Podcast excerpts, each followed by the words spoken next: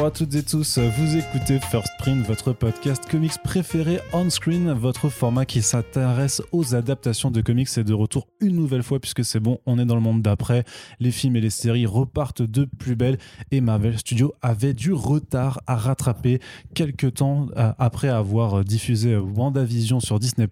On remet le couvert avec The Falcon et The Winter Soldier qui s'est achevé il y a peu et donc on va en parler parce qu'il y a sûrement pas mal de choses à dire sur cette série dont le but était vraiment d'amorcer un nouveau statu quo sur la question du Captain America et donc on va en discuter avec trois invités fabuleux. Il y a Frédéric Sigrist. Bonjour Frédéric. Salut Arnaud. Tu vas bien ? Mais très très bien. Je suis ravi d'être avec vous. C'est vrai, tu seras un petit peu la caution sucrée de ce podcast, je crois, puisque tu as bien aimé The Falcon et The Winter Soldier, au contraire de nos deux invités que je vais nommer tout de suite. Du coup, tu veux pas réagir au fait que tu sois la caution sucrée Non, parce que même ça, tu vois, ça demanderait un petit peu de nuance, mais je me suis dit qu'on a encore un petit peu de temps pour que je puisse développer. C'est vrai, on est là pour ça. Jennifer Padjemi, bonjour. Bonjour. Tu es de nouveau de retour avec nous après ton passage pour The Pulse, qu'on vous rappelle qu'il faut écouter parce que c'est très très bien. Toi, par contre, pas trop, plutôt salé ? Plutôt salé, ouais. Plutôt salé. On va écouter ça également. Et avec nous, il y a aussi Yérim, du coup. Bonjour Yérim. Bonjour. Alors Yérim qui n'a toujours pas appris à parler correctement dans le micro. J'avais fait quoi de mal là ? Tu parles pas assez fort, je ne t'entends pas. Voilà, non. Yes, voilà, avec ta voix de crooner, c'est ça qu'on veut entendre. Oui. Alors Yérim, est-ce que tu seras plutôt sucré ou salé ou est-ce que tu es dans l'entre-deux ? Je ne sais pas. Moi je pensais plus entre deux en vrai. Ouais, d'accord. C'était pas non plus. Tu feras l'arbitre aux côtés donc des autres. On va commencer tout de suite ce podcast avec le tour de table puisque c'est ce qu'on fait au début. On ne spoil pas, on donne le ressenti général sur la série. Alors je repars dans le sens de inverse des aiguilles d'une montre. Frédéric, c'est toi qui commence. Vas-y. Comment as-tu trouvé cette série ? Et d'ailleurs, est-ce que tu peux juste un peu nous rappeler, toi personnellement, quel est ton rapport un petit peu au MCU et à cette partie-là en tout cas de l'univers de Marvel Studios ? Moi, je fais partie des gens des vieux lecteurs de comics qui ont toujours un petit peu vécu l'arrivée de Marvel Studios comme une forme de récompense un petit peu, tu vois, parce qu'on s'est tapé quand même. Moi, j'ai encore à l'esprit les échecs type Daredevil, Elektra, etc., Ghost Rider, ce genre de film. Donc moi je suis toujours reconnaissant de ce qui a été fait avec Marvel Studios. Ça ne veut pas non plus dire que je suis béat face à un film Marvel Studios. C'est-à-dire que je trouve qu'il y a des choses qu'ils ont réussies et d'autres qu'ils ont échoué à faire.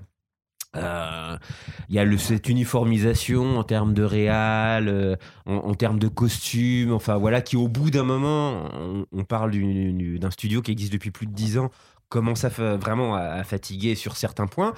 Et puis des fois, je trouve qu'il y a un traitement, une bonne idée, c'est-à-dire dans quelque chose de véritablement produit et manufacturé pour plaire au plus grand nombre, il y a ce que j'appelle des toutes petites prises de risque de temps en temps dans quelque chose de très consensuel qui me plaît bien. Mais en fait, c'est très bizarre parce que c'est comme si mon sens critique qui va fonctionner à plein rendement sur un film indépendant de Sundance ou tout ça. Sur Marvel Studios, on était dans une forme de dimension parallèle où je me dis, en même temps, j'ai vu ces séries de la même manière, on est en pandémie, j'ai un masque sur la gueule toute la journée, j'entends parler de victimes, de gens qui ont attrapé le Covid. Tout. Donc, le vendredi soir, je vais me taper mon petit plaisir en me regardant ma série.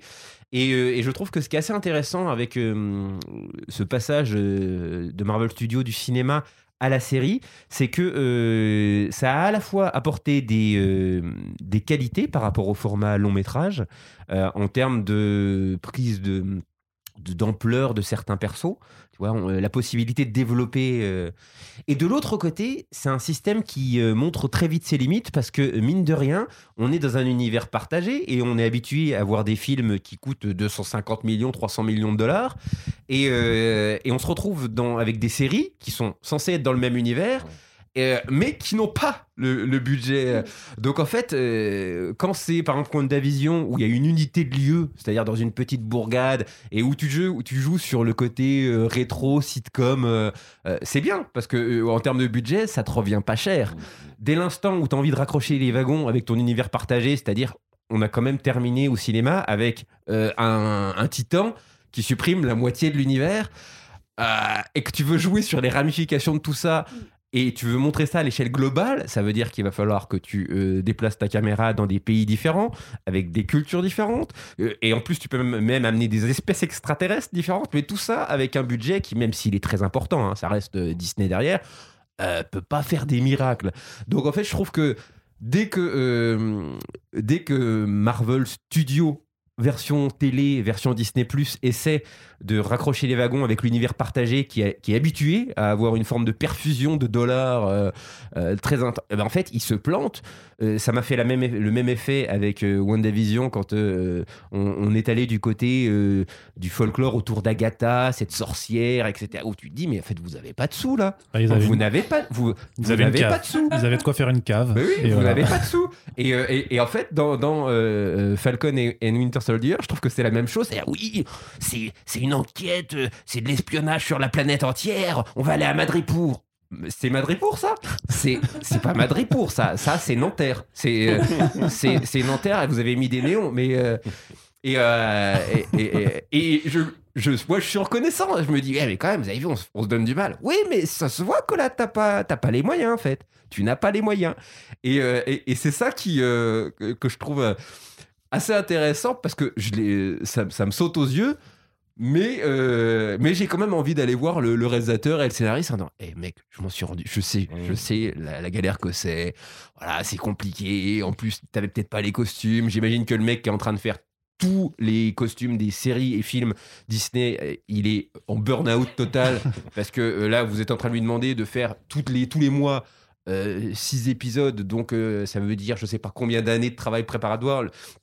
Andy Park, le mec qui fait les costumes, par exemple, je sais qu'il est déjà en train de travailler, il est même plus sur Shang-Chi, il est sur Eternals et tout.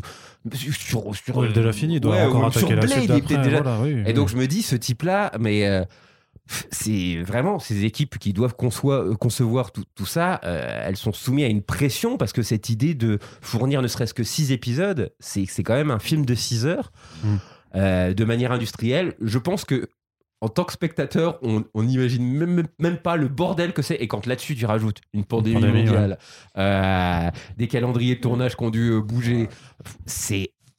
Donc, en l'état, je trouve que c'est pas mal. C'est pas mal.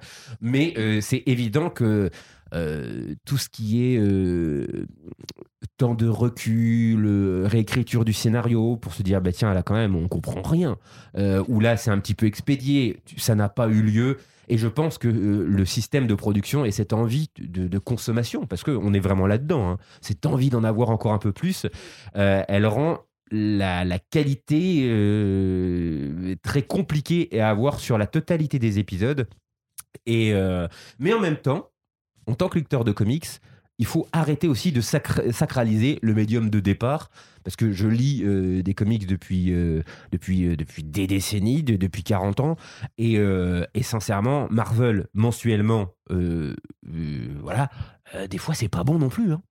Des fois, c'est pas bon non plus. Donc, oui, après, le problème, c'est que cette série en particulier se base pas sur un run qui soit des mauvais comics. Généralement, quand ils font leurs adaptations, ils prennent quand même des bons récits.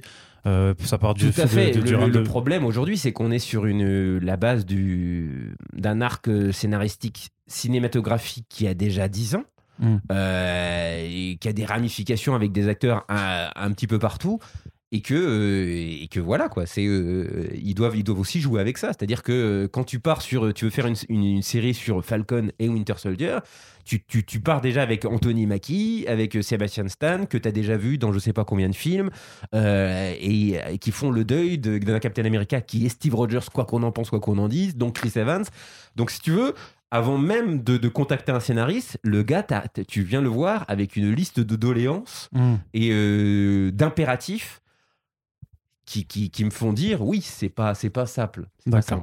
Ok, Jennifer. Bon, moi, ce sera déjà beaucoup moins long parce que j'annonce, je suis un peu l'intrus de cette tablée. Ah, mais il n'y a personne d'intrus. Pourquoi ? Parce qu'en fait, Marvel, je connais pas trop, à part les films, bien entendu. Ouais. Et encore, j'ai pas vu le dernier Avengers parce que c'était beaucoup trop long et qu'à chaque fois que je voulais aller au cinéma, il y avait plus de séances.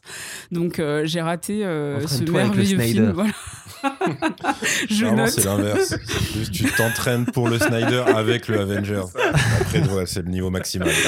Mais justement, j'ai regardé en ayant ça en tête et j'avais envie de voir à quel point ils allaient s'intéresser aux non-fans ou aux personnes qui se connaissaient pas trop. Et je pense que c'est raté. Parce qu'il manque énormément de contexte, que parfois en fait on se demande qui est cette personne, pourquoi elle est là, mais Captain America il n'était pas mort, ah non en fait c'est un musée qui est normalement dédié à ce personnage, et en fait à un moment je comprenais pas grand chose, j'ai dû lire des articles pour, et parler à des fans pour comprendre, et donc ça je trouve que c'est raté, cette promesse de faire passer des films à la série. Il faut respecter justement le format sériel qui est de partir sur une histoire neutre, alors que là en fait c'est une suite des films et donc ça n'a aucun sens de faire une suite en série.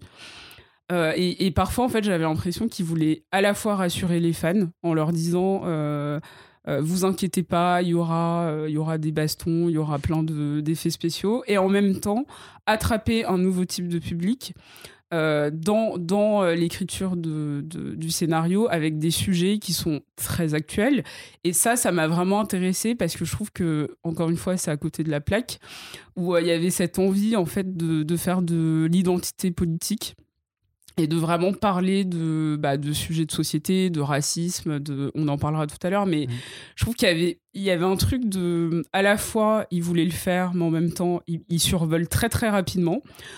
En même temps, on sent que George Floyd est passé par là, Black Lives Matter est passé par là, etc. Et que même le post-Trump est passé par là. Mais du coup, c'est pas appuyé, c'est pas une proposition forte et concrète. On sent qu'ils voulaient le faire parce que c'est une nouvelle plateforme, parce que il se passe plein de choses dans le monde et que du coup, il faut pouvoir parler de ces sujets. Mais c'est un vrai problème parce que ça se voit que ce sont des personnes blanches qui sont derrière. En tout cas, pas toutes, mais en majorité. Et qu'il y a vraiment cette envie de progressisme, d'être contemporain. Mais je trouve qu'il y a quelque chose qui sonne faux. Et ça, tout le long, en fait, je l'ai ressenti. Et après, sur les 6 épisodes, j'ai préféré la deuxième partie. Justement, les parties où ils essayaient moins de nous montrer que c'était une série de super-héros et qui avait un côté un peu plus série indépendante quand ils sont à la Nouvelle-Orléans, et qui réparent le bateau. Enfin, oui. Je sais pas, il y a quelque chose de plus, il y avait quelque chose de plus intimiste et de beaucoup plus fluide dans le récit. Et donc ça, j'ai beaucoup aimé. Et puis après, qu'est-ce que je voulais dire d'autre ? Oui, est-ce que quelqu'un peut m'expliquer pourquoi les génériques durent aussi longtemps ?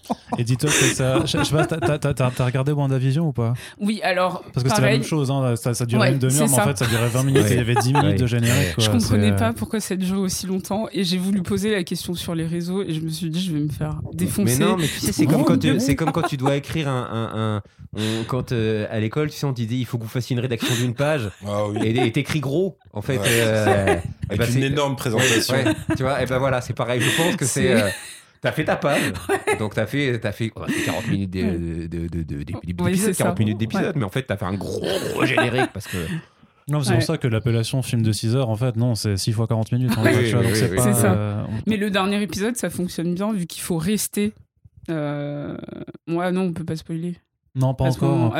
C'est pour dire qu'il y a des scènes pas gênées. En fait, alors il y en a aussi dans les autres épisodes. Il y en a juste que du coup t'as dû louper. Ouais. Mais c'est pas des trucs. Okay. Mais dans le 5e seulement, parce qu'ils l'ont pas fait dans les 4 autres. Hein. Ah si, il y a des trucs. bah, le problème c'est que je peux pas les décrire parce que c'est du spoil, mais c'est des trucs que tu rattrapes dès le début de l'épisode suivant, en fait. On est plus dans du teasing que dans une scène post-générique comparable à ce qu'ils font en termes de ciné, où ça t'ouvrirait vers complètement autre chose. C'était voilà, des petits ponts entre les épisodes. D'accord. Mais dans cet aspect de suite, c'était pas quand même, tu disais pas que c'était justement le format serial, parce que tu disais du coup que pour toi c'était pas logique, mais que c'est quand même, que ça a quand même une sorte de justification, en fait, que ça permet à des personnages qui sont secondaires dans les longs métrages d'avoir quand même un vrai développement narratif. Oui, ça c'est vrai, mais je trouve que par rapport à l'univers Marvel, ça n'a pas trop de sens en fait de continuer une histoire qui a déjà été entamée. Et donc, pour des personnes qui s'y connaissent pas du tout ou qui n'ont pas vu les précédents films, il faut remettre du contexte et repartir sur une histoire, une nouvelle histoire. Alors que là, vraiment, moi, ce que j'ai senti dès le premier épisode, c'est que c'était une suite, et une suite de quelque chose que je maîtrisais pas forcément. Et donc tout de suite, on m'a demandé « Est-ce que t'as vu Endgame ?» Et j'ai dit non. Et donc, apparemment, c'est là qu'on comprend que Captain Marvel est... Captain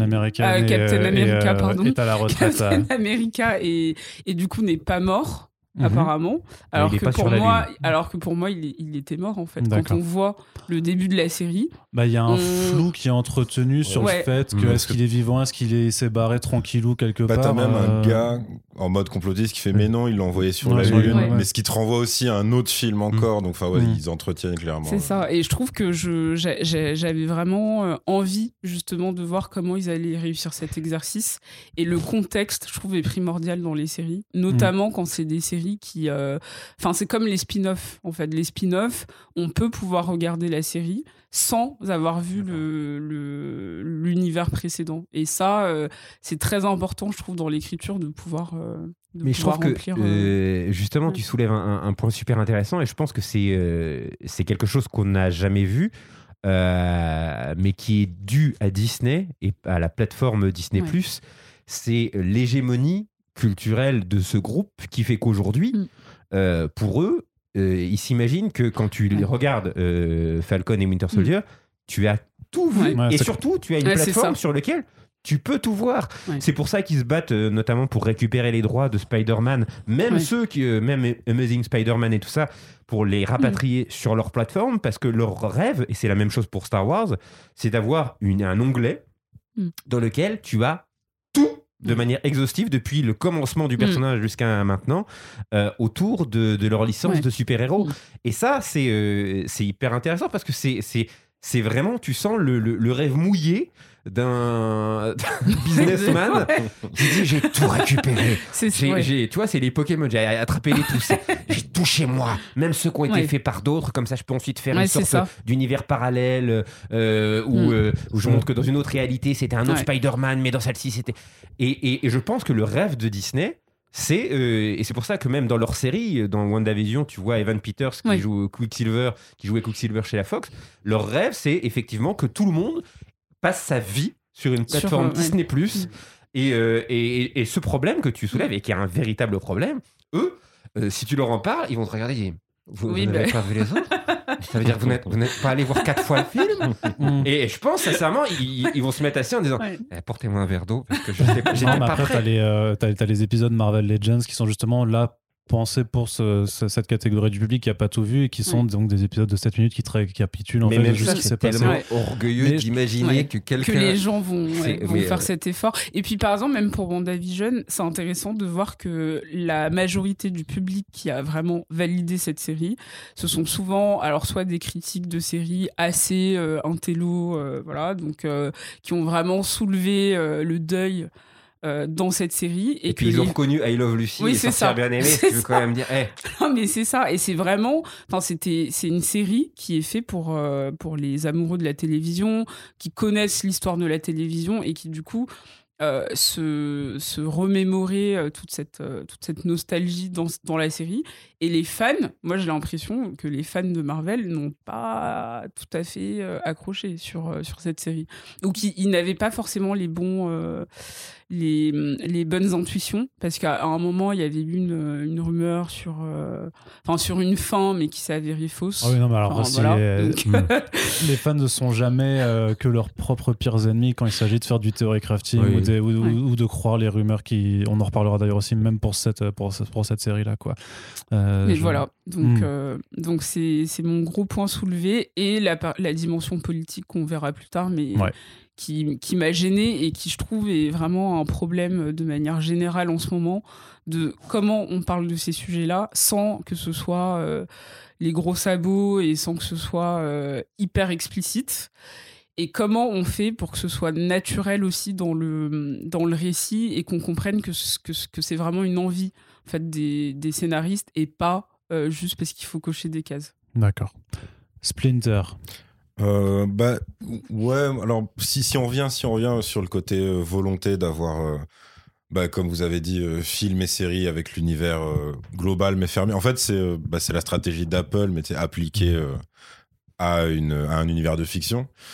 Donc mais effectivement c'était ça même pas le rêve, parce qu'il l'a atteint, donc l'objectif ultime de Kevin Feige, qui est donc le grand Manitou de tout ça, c'était dès le départ je veux les comics sur grand écran, donc ça veut dire en fait plein d'histoires en même temps, plein de trilogies en même temps, et puis à un moment, t'as des balises, donc qui ont été les films Avengers, et là ils se disent maintenant on veut avoir d'autres médias, dont la télé, on va dire la série, mais oui, leur but c'est clairement que ce soit un circuit fermé où le fan de Marvel Studios, pour être à jour, doit tout voir. Ce qu'ils osaient pas faire avant, parce qu'ils ont déjà eu des séries Marvel Studios, qui étaient... Je crois qu'il y avait quand même une espèce de petit schisme. C'était pas la même branche, en fait, parce que c'était Marvel, c'était Marvel Télévision qui était dirigée notamment par Jeff Lubb, et ils s'entendaient pas du tout. En fait, ils communiquaient pas du tout avec Marvel Studios, l'entité cinéma. Ils leur lâchaient pas de personnages. C'était fermé. C'était une relation à sens unique. C'était vraiment un mec qui envoie des fleurs et qui a rien jamais en retour. Après, c'était une relation à sens unique, mais moins triste que celle des séries Marvel Netflix, où là, c'est juste le mec. C'était le même rapport, en fait.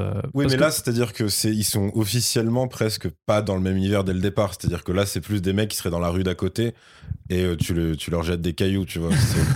Là c'est même pas que tu le laisses pas rentrer chez toi, c'est vraiment vous êtes pas dans le bon quartier, monsieur, désolé, tu vois. Notamment Iron Fist, t'avais vraiment l'impression que c'était le gars qui te dit non mais tu sais en vrai moi je connais Hulk, hein. Et tu dis non arrête on se laissera pas rentrer quand même. Ça, mais mais en fait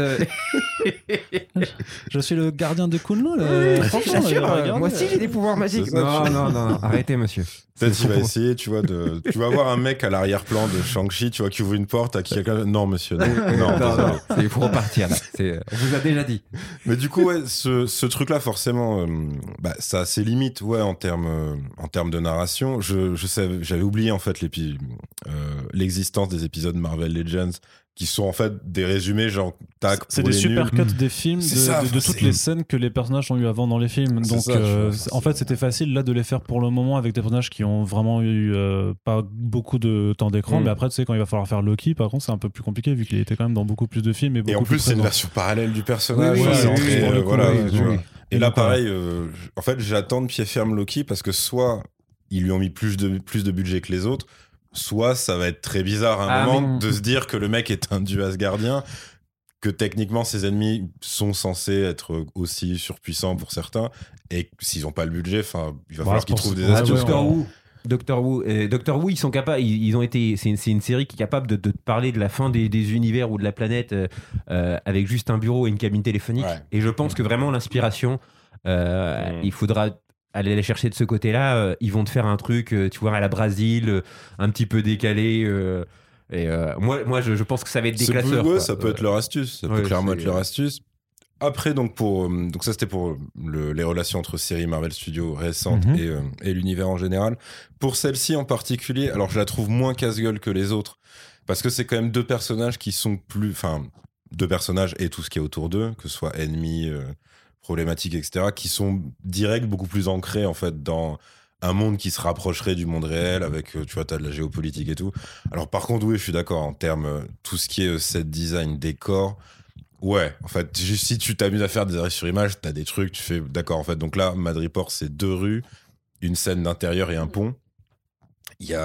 Après, t'as certains plans au drone. T'as effectivement ce truc on va les faire voyager aux 4 coins du monde, mais en même temps non. Donc voilà, ça c'est moyen. Après, j'ai le même problème pour des raisons très différentes que j'ai eu avec WandaVision. C'est-à-dire que WandaVision, ça te promet un truc effectivement très méta pop culture pour le casser complètement à la fin de la saison.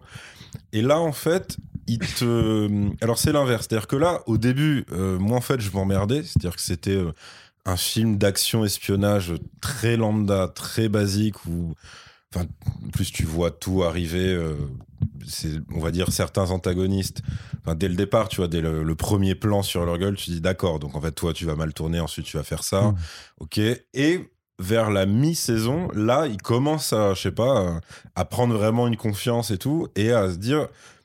On va foutre du monde réel jusqu'au bout dans cette série.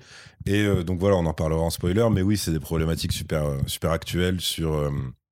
alors, à la fois, on va dire, l'armée américaine. Et à ma connaissance, c'est la première fois que Marvel Studios crée quelque chose où ils te disent quand même... Oui, il arrive que l'armée américaine soit quand même des gros sacs à merde, tu vois, machin. À chaque fois, tu sais, c'est une sorte d'organisation parallèle qui n'existe pas, tu vois. D'ailleurs, WandaVision, c'était ça, hein, concrètement. Et puis puis t'as concrètement la question noire qui est abordée t'as le premier épisode quelque part quand même, ouais, mais c'est pas, enfin dès le premier épisode c'est pas aussi frontal que les discours d'Isaiah dans le 5, voilà, c'est ça, c'est, dès que ce personnage apparaît t'as autre chose qui se met en place, ouais. Et après j'ai la même déception par contre que j'avais eu dès le départ avec Black Panther, c'est-à-dire qu'en fait vu qu'il se...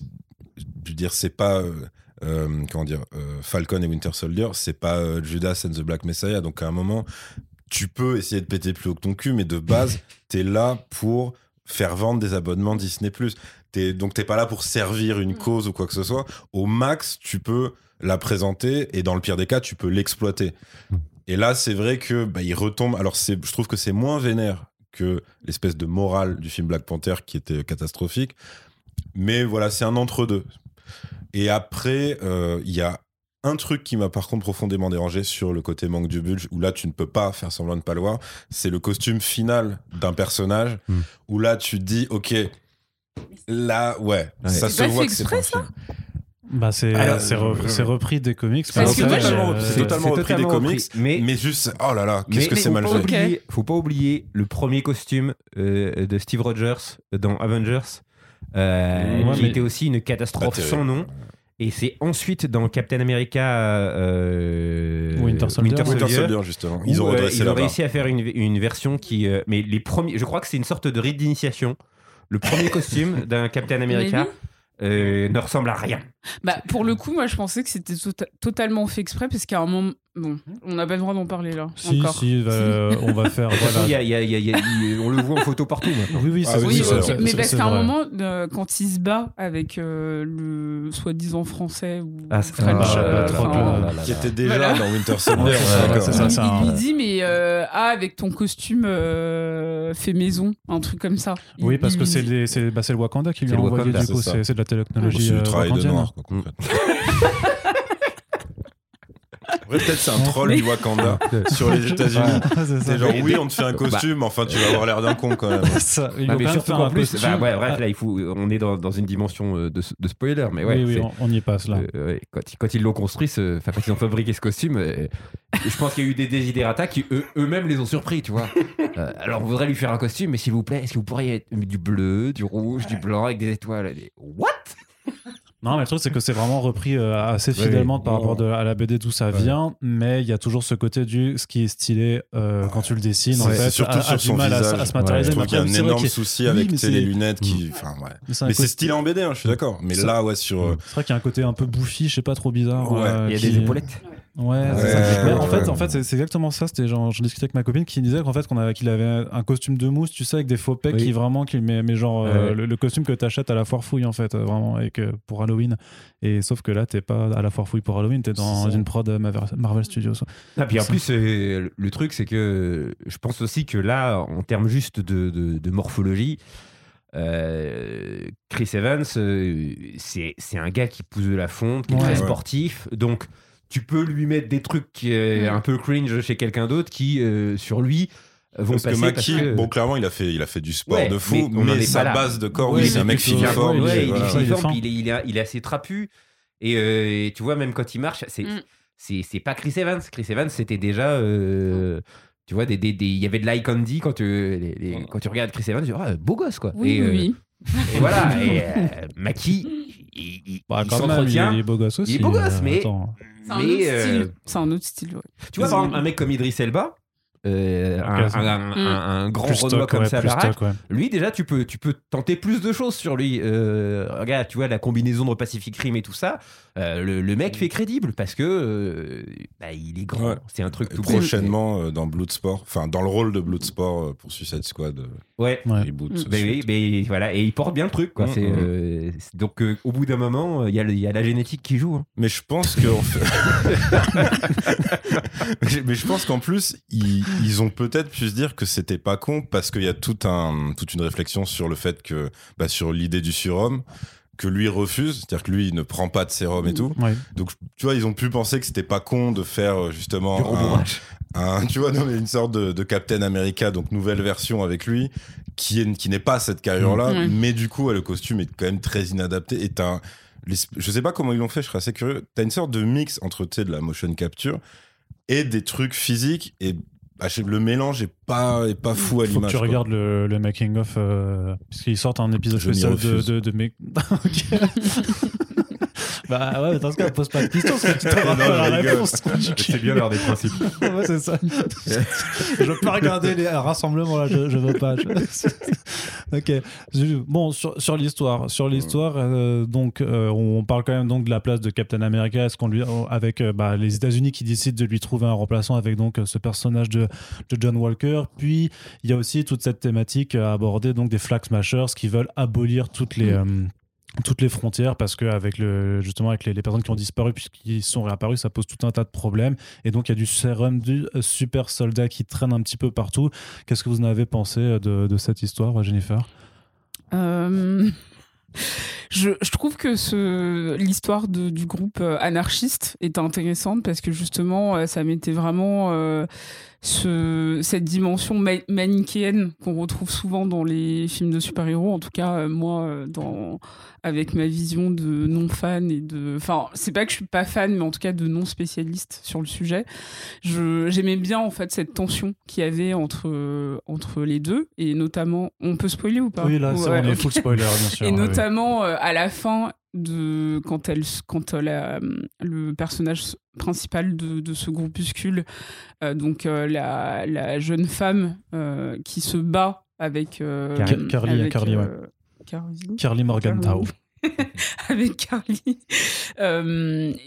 et qui veut pas en fait la frapper. Enfin, je trouve qu'il y avait quelque chose d'intéressant entre à la fois je me bats contre toi, mais en même temps je comprends tes combats. Et je trouve que ça fonctionnait beaucoup plus que cette histoire de remplacer le vrai Captain America. Je trouvais que c'était beaucoup plus intéressant sur l'impérialisme, sur la vision américaine de la politique, sur cette mainmise en fait sur le capitalisme, etc. Et que ça allait un peu plus loin que juste voilà, il faut que Captain America soit noir. Ouais. Mais après, le truc avec ce personnage, avec le Carli et tous les Flag Smashers, c'est que mais presque un peu comme dans Black Panther, c'est-à-dire qu'on a des super vilains qui ont des motivations qui a priori sont bien, enfin qui sont entendables, sauf qu'il y a toujours ce passage, et c'est quelque chose qui est généralement reproché à tous les blockbusters, c'est que dès que t'as un méchant qui a des motivations qui sont quand même plutôt legit, tu vas lui faire péter un hôpital plein d'orphelins pour quand même te faire comprendre qu'au final tu peux pas adhérer à... Non, tu lui fais avoir sa réplique de reveal super vilain, mais Carli, on avait dit quand tu es pas dinosaure, je m'en fous, ils comprennent que ça, genre pour dire ça y est, vous voyez, maintenant elle est méchante et tout. Ils arrivent quand même à la rattraper un petit peu, je trouve, à la fin, parce que je pense que leur modèle de base, autant pour WandaVision il n'y en avait pas, c'est pour ça que ça a pu surprendre plein de monde, autant là leur modèle de base c'est clairement Civil War en fait. C'est-à-dire que si t'arrives à la fin de la série, tu dis, en fait, qui était le méchant, et t'as pas vraiment de réponse. C'est-à-dire que t'as pas... Mais je veux dire, ça, pour le coup, c'est pas un reproche du tout. C'est-à-dire que ils étaient tous en nuance, que soit... de toute façon, on est un spoiler. Donc, soit l'évolution de John Walker, que ce soit Carli et son groupe, que ce soit même Zemo, en fait, ils ont tous leur moment où tu dis oui, je comprends en fait ce que vous dites. Il y a les méthodes de meurtriers, d'attentats et tout qui vont pas, mais ils ont tous une motivation. Et j'avais même, enfin tu vois, moi j'anticipais juste que John Walker ça devienne vraiment la version comique genre Captain Faf et que il est enfin tu vois, il a son côté je vrille et maintenant je deviens voilà c'est comme ça. Et même lui en fait son évolution est un poil plus subtile, c'est-à-dire tu vois qu'il est ultra frustré. On te dit dès le départ qu'il a des accès de violence qu'il doit essayer de contrôler. Quand je dis il est frustré, c'est-à-dire que ce qui vraiment le détruit c'est quand il se fait latter la gueule par les deux Wakandaises. Donc les Dora Milaje. Et à la fin, il est prostré avec son pote. Il dit putain, elles avaient même pas de sérum et genre j'ai servi à rien et tout. Donc, enfin, tu as un truc psychologique qui est franchement pour une série Marvel assez cool. Le fait qu'ils reviennent et qu'ils reviennent pas en full méchant à la fin, parce que moi, clairement, quand je le vu revenir, je dis ouais. Ils vont faire l'espèce de bataille à trois et ça va. Et en fait, non, le mec revient un peu dans le giron et tout. Donc, ça, c'était plutôt pas con. L'évolution de Zemo, qui est très improbable, mais qui finit par marcher aussi parce qu'en fait, ils ont complètement abandonné le côté comics de. Le mec, c'est pas du tout un nazi en fait. C'est-à-dire que c'est vraiment, c'est presque un chasseur de nazis avec l'Hydra. Il t'explique presque philosophiquement pourquoi l'idée de surhomme est dégueulasse et dangereuse pour tout le monde. Enfin, clairement, on est dans autre chose. Pour moi, cette version de Zemo, c'est le héros de sa propre histoire. Ouais, il a son film. En plus, j'ai revu avec mon fils Civil War. Ouais. Il y a beaucoup de gens qui ont dit « Ah, mais ils ont écrit Zemo complètement différemment. » Ils l'ont écrit différemment du comics. Mais par rapport à ce qui avait déjà été posé dans Civil War, le mec a un arc qui est... Je pense que Zemo, il est là en tôle entre Civil War et Falcon et Winter Soldier, et il pouvait légitimement se dire putain, mais en fait, j'essaie de sauver le monde et personne comprend quoi. Parce que et même dans ce qu'il te montre à voir dans cette série, Zemo n'est plus un super vilain tel qu'on te le montre. C'est un anti-héros, oui, mais ça n'est plus un super vilain. Ce qu'on peut lui reprocher, c'est l'attentat. Qui a tué le père de T'Challa au Wakanda, mais il l'a fait précisément pour avertir casser briser les Vengeurs. Et parce que voilà, il est complètement angoissé par cette idée de surhomme pour lequel on peut, pour le coup, si on se met à la place du Kidam moyen, pas forcément lui donner tort, parce que ces gars-là sont dangereux en fait. Et donc je trouve que il y a quelque chose d'un peu subversif, sans qu'ils s'en rendent compte, dans la relecture qu'ils ont fait de Zemo, où ça m'étonnerait pas que un peu plus tard on se dise mais oui, mais en fait c'est un leader d'un groupe de héros alternatifs, et je me demande même s'ils vont pas carrément vers ça. Secret Avengers. Oui, c'est-à-dire que vraiment que ça soit vraiment. Dis non, moi je suis désolé, j'ai pas confiance en les super héros. Surtout que t'as un peu. Un point commun avec WandaVision, c'est que à la fin, t'as un méchant en fait emprisonné quelque part, mais qui est pas si méchant que ça, parce qu'en fait, Agatha dans WandaVision, alors oui, elle veut le pouvoir, mais en fait, c'est pas elle qui a foutu la merde dans cette ville du tout, et elle, c'est limite un peu une régulatrice, même si c'est de manière très très très égoïste. Et voilà, le fait qu'ils les fassent pas mourir pour l'instant. Tu dis oui, ils les gardent peut-être sous le coude, pas en sidekick, mais en petit anti-héros qui peut tirer, tu vois, un tuyau de son chapeau en disant ah oui, ça je pourrais peut-être vous aider, mais en échange enfin tu vois ce genre de choses. Après tu peux mettre dans les méchants effectivement Carli, où tu vas dire pareil, elle correspond pas à l'archétype de la grande méchante, même s'ils lui font faire son turn qu'on a dit, mais même tu vois sa mort, c'est quand il la porte et tout. Clairement il y a ça rejoint le côté Black Panther, c'est-à-dire qu'en fait une partie de l'histoire lui donne raison et une autre partie de l'histoire dit oui, mais quand même en fait elle ne pouvait que mourir machin, à part que c'est plus subtil parce que ce n'est pas un des héros qui l'a tué. Exactement, c'est trahi, peut-être le personnage qui m'a le moins convaincu, c'est justement Sharon Carter. Ouais. Parce que l'évolution de Sharon Carter, là par contre tu dis ok, donc il voulait juste une sorte de twist qui ne sert vraiment à rien, parce que le truc c'était donc toi c'est quoi, Power Broker. Là tu fais oui ok d'accord, enfin ça ou autre chose si vous voulez. L'évolution, donc en gros on me dit parce qu'elle s'est sentie trahie par son pays, mais en même temps c'est pas approfondi, quoi. C'est juste, c'est ellipsé de fou. Non, et après, t'as la scène post-générique finale où voilà, elle sort en mode maintenant je vais avoir. Ouais. Tu fais waouh, bah non, là non, ça fait Docteur Gang. Genre, en fait, j'avais un masque depuis le début. Non, mais là, je veux dire, c'est le jour où ils vont faire la révélation sur son statut de Skrull, il faudra pas faire les surprises. Hein. Oui, je crois que je l'avais un peu compris. C'était. Et à la limite, c'est le seul truc pour sauver le personnage. Hein. C'est ça, tu sais, c'est. Enfin, j'ai trouvé du coup qu'elle jouait très mal pendant toute la série, mais particulièrement sur sa scène, effectivement, quand elle baisse la tête en regardant sur le côté avec le sourire malin, et tu fais mais on est reparti 20 ans en arrière en termes d'acting, c'était assez compliqué. Ah non, il faut regarder Wonder Woman encore, tu sais, il y a des. Ah oui, c'est dans une dimension similaire, tu sais. Mais peut-être que vous allez m'aider, mais est-ce que vous trouvez que les anti-héros, finalement, c'est ce qu'ils font de mieux ? Marvel Studios ? Ouais. Enfin, qu'il y a une dimension un peu plus intéressante, un peu plus approfondie. Je pense que cette série, alors. Les anti-héros, en fait, je pense que c'est l'époque qui a changé, en fait. Et qui fait que, naturellement, on comprend beaucoup mieux en 2021 les anti-héros ou le camp d'en face, entre guillemets. On n'est plus dans ce côté axe du bien, axe du mal. C'est-à-dire qu'on sait tous que les choses sont plus compliquées. Et du coup, je trouve que ces personnages-là, ils sont plus nuancé, donc on a tendance à y adhérer un peu plus. Après, c'est juste que être de gauche, c'est être un anti-héros en fait dans l'univers Marvel. Oui, dans l'univers, mais même partout. Ouais. Mais même partout, je veux dire, regarde la France. Je veux dire, ça me fait rire. Et des fois, je voyais des réactions sur cette série en disant oui, mais. Et tu sais, t'as regardé, mais tu te rends compte dans quel pays on vit ? Même les États-Unis, enfin, on sort de Trump. Trump, il y avait des gens qui roulaient sur des noirs dans des manifestations du Ku Klux Klan. Il n'était pas foutu de condamner ce qu'il disait. Oui, mais qu'est-ce qu'il faisait là devant la voiture ? Il y a des torts des deux côtés. Voilà, il y avait des torts des deux côtés. Le président des États-Unis disait ça. D'où on part, c'est-à-dire que là, le capitalisme, le néolibéralisme a tout remporté. On est sur des plateformes qui sont tenues par des grands groupes avec des GAFA à tout genre. Moi, quand j'entends les gens dire « Ouais, mais tu te rends compte, ils n'assument pas le côté de gauche », j'ai envie de dire « Mais elle est où la gauche aujourd'hui sur cette planète, bordel ?» C'est à part c'est les Chinois. C'est les méchants de Marvel. C'est à la limite, c'est un totalitarisme politique. Donc, au bout d'un moment, Ken Loach, il existe que dans l'univers de Ken Loach, mais en vrai, c'est fini, quoi. Faut.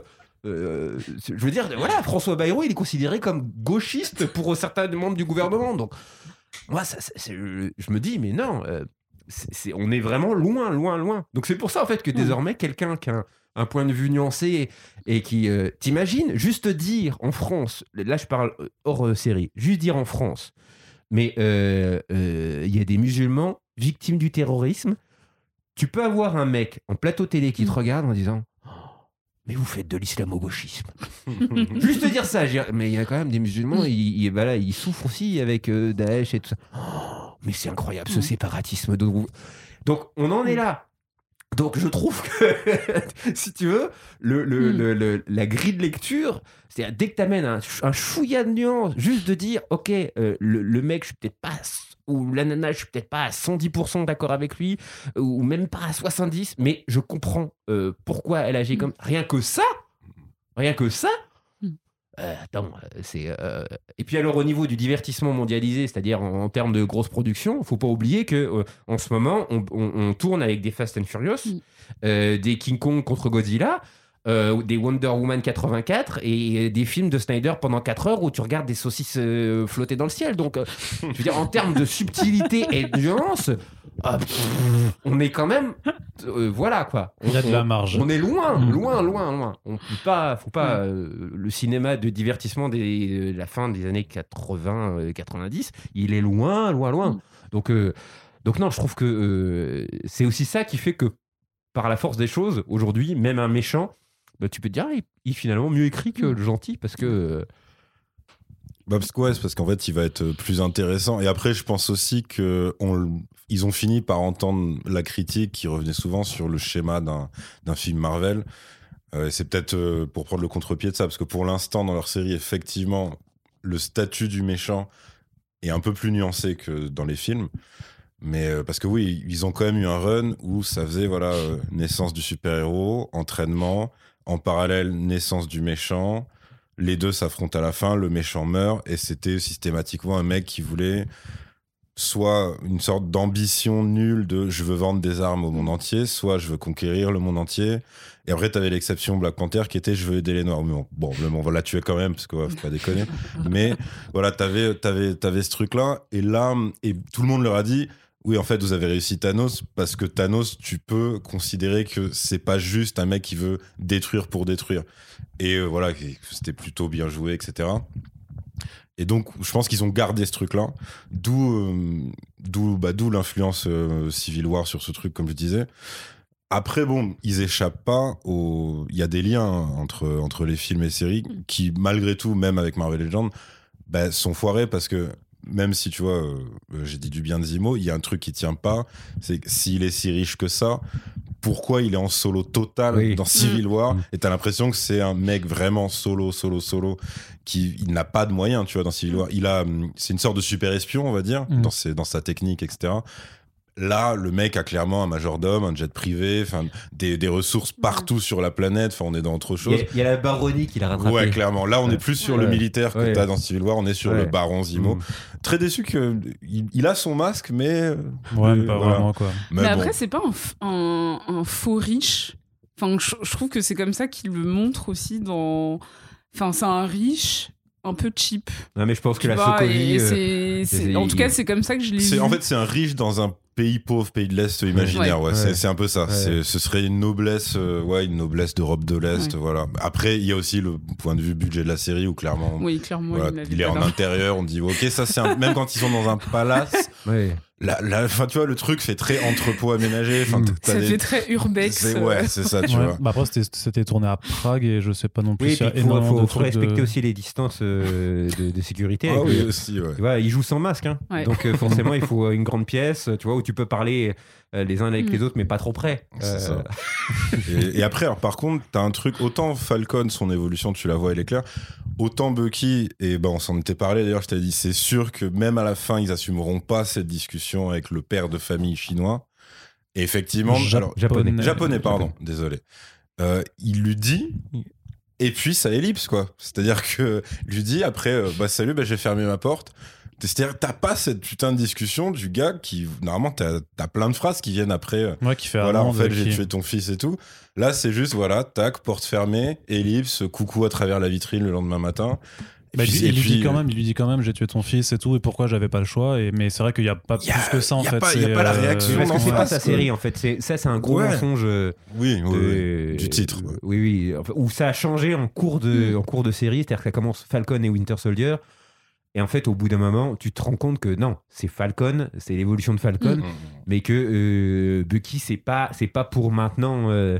Mais parce que je pense que là, le souci, c'est que au bout d'un moment, la série est trop pleine. C'est-à-dire que même s'ils ont, ils ont un peu plus d'espace que dans un film pour développer, ils se sont rajoutés mais des tonnes de handicap pour le coup, de choses à gérer, et ils n'ont absolument pas le temps. Le dernier épisode n'a pas le temps de développer tout ce qui doit être développé.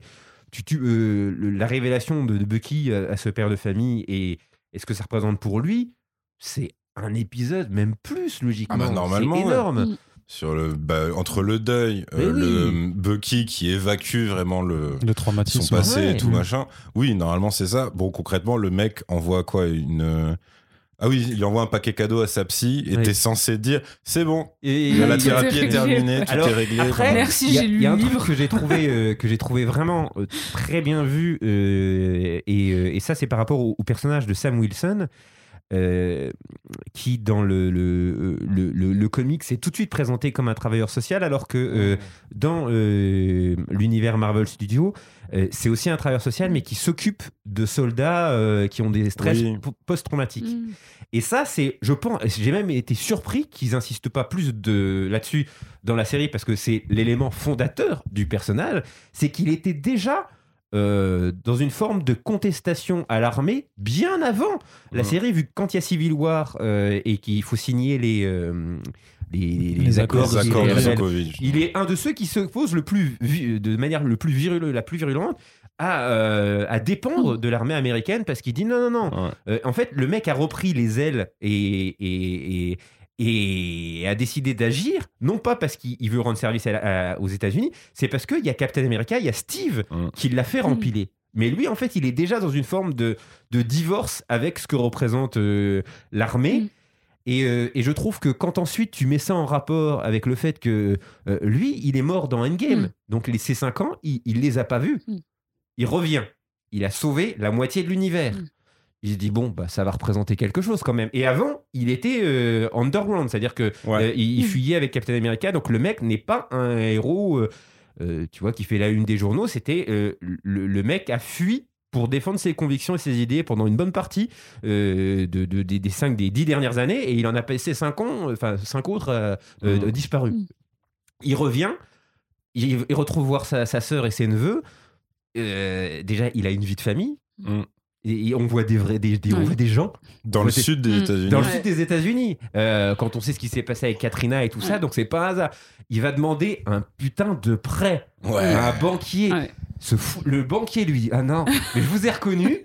Selfie. Et il dit, mais un selfie. Et ça, pour moi, j'ai trouvé ça, pour le coup, assez bien vu. C'est l'une des meilleures scènes. Et je trouve que dans une séquence, tu comprends que le mec est noir, non, tu vas pas l'avoir ton prêt parce que vous avez pas d'argent en fait. Par contre, t'es le noir suffisamment cool pour que je veuille bien prendre un selfie avec toi. Et je trouve qu'en une scène, ça résume la différence entre noir et black, c'est-à-dire Will Smith, Beyoncé, et puis le gars noir qu'on va s'autoriser à contrôler, à qui on va refuser un prêt, qu'on va expulser de chez lui. Et je trouve que sur cette scène, tu vois très bien la différence entre le moment où j'ai affaire à un noir et ah non, j'ai affaire à un black cool. Je veux bien faire le selfie avec le black cool, par contre, je vais pas donner le prêt. Et tout d'un coup, tu vois qu'au fur et à mesure, Sam Wilson, il est renvoyé à ce qu'il est réellement, c'est-à-dire un Afro-Américain. Et c'est très différent de Black Panther, qui est le monarque d'un pays qui n'existe pas. Là, on a affaire à quelqu'un qui vit aux États-Unis, qui a une famille qui vit aux États-Unis, qui la sœur de sa sœur dit quand même dans la série, mais pourquoi ces États-Unis c'est pas mes États-Unis, pourquoi j'attacherais de l'importance à leur mascotte quand elle parle de Captain America. Et ça, c'est des petites phrases, mais on est en 2021 dans le climat politique dont je parlais. C'est pas, y a même des séries plus engagées, plus indépendantes, qui vont pas tenir un discours aussi de manière aussi frontale et dire bah ouais, il y a quelque chose qui chie. Oui, on peut être américain et ne pas se sentir américain. Et non, c'est pas mes États-Unis. Et ce qui m'a plu, c'est que Sam Wilson est celui qui va aider Bucky. Ouais. Parce qu'il a l'habitude de traiter des soldats qui reviennent et qui ont été traumatisés. Et en fait, Bucky, c'est sûrement le soldat le plus traumatisé. Oui. Le mec n'a pas d'existence, il n'a rien connu. On l'a mis dans la glace, on l'a ressorti, tu tues. On te remet dans la glace, tu tues. C'est-à-dire qu'à chaque fois que le mec est ressorti, il n'a connu que la guerre. C'est-à-dire que même quand il était au Wakanda, où il a eu genre 2 mois de vacances tranquilles, où il regardait des chèvres avec un bras en moins, tu vois, il devait se dire oh, c'est cool, on est venu le rechercher. Et dire Bucky, t'es bien assis ? Ouais, c'est bien, parce que c'est avec les draps, c'est compliqué et tout.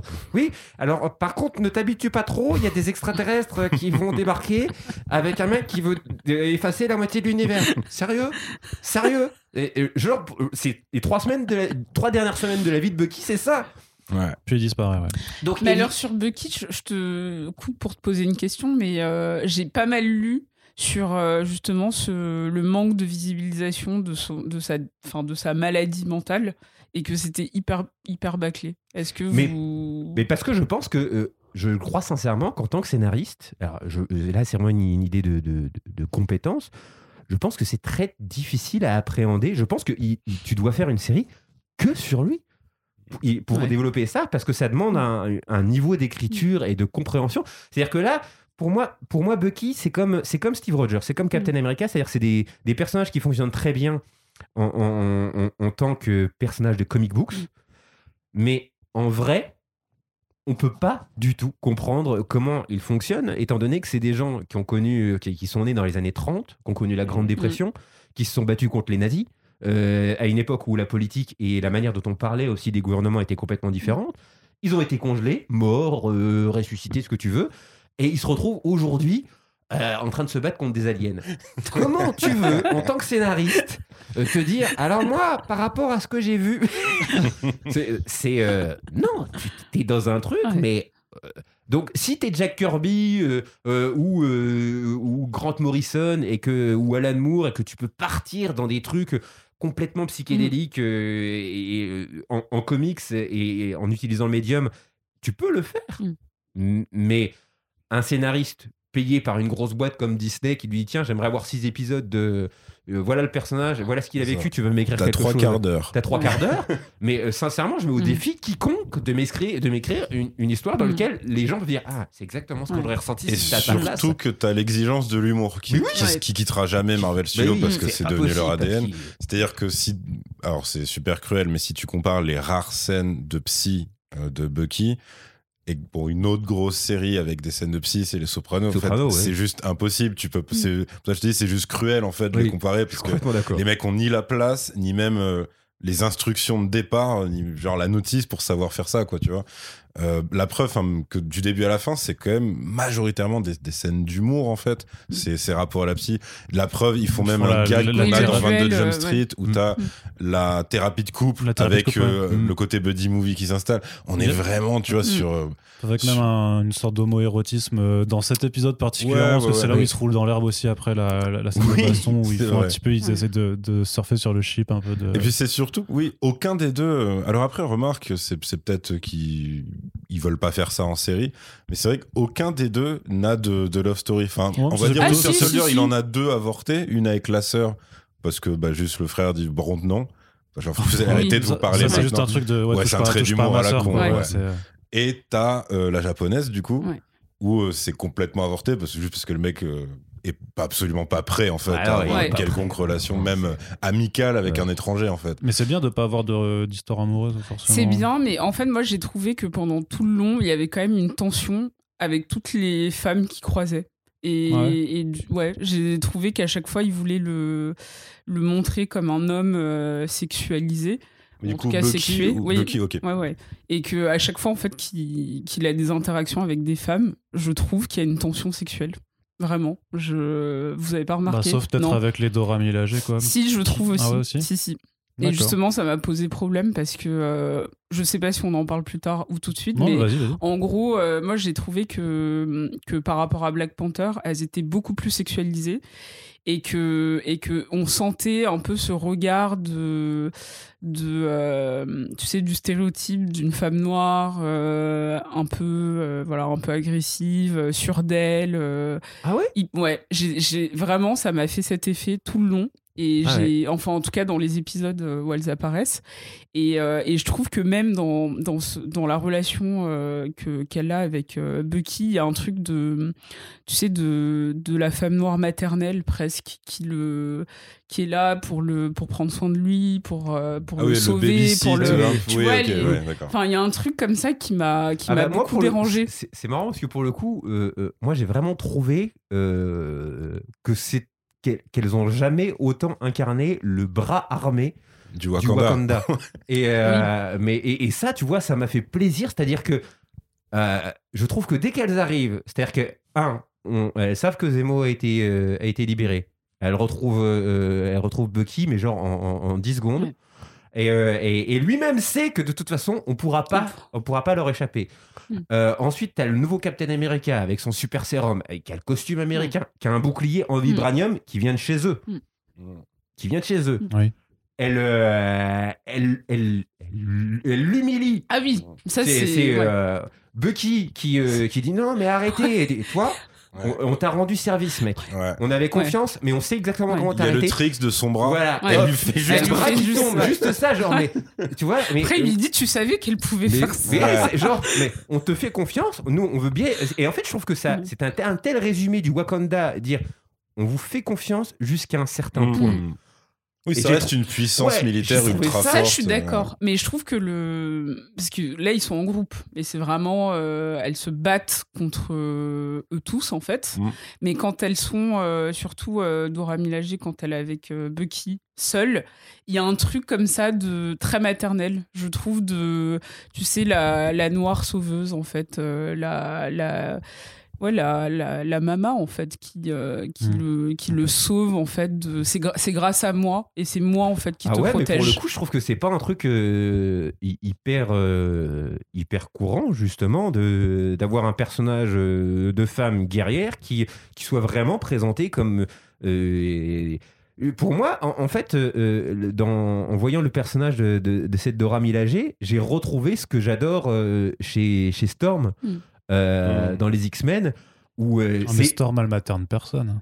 Elle materne pas, c'est le leader des X-Men. C'est un leader, c'est elle aussi qui... Tu vois, quand Cyclope, par exemple, dans cet épisode où elle a perdu ses pouvoirs, et Cyclope, il lui conteste l'autorité, cet épisode écrit par Claremont, où elle arrive à le tenir en échec alors qu'elle a plus de pouvoir, et qu'elle lui dit mais ressaisis-toi Summers, et que lui il est à genoux, et j'ai vraiment retrouvé exactement la même chose dans l'épisode où je me suis dit bah oui, effectivement, là elle vient de te mettre à l'amende parce que c'est un leader. Donc j'ai vraiment plus vu la dimension de leader, qui était très déçu de Barnes, et qui lui dit bon,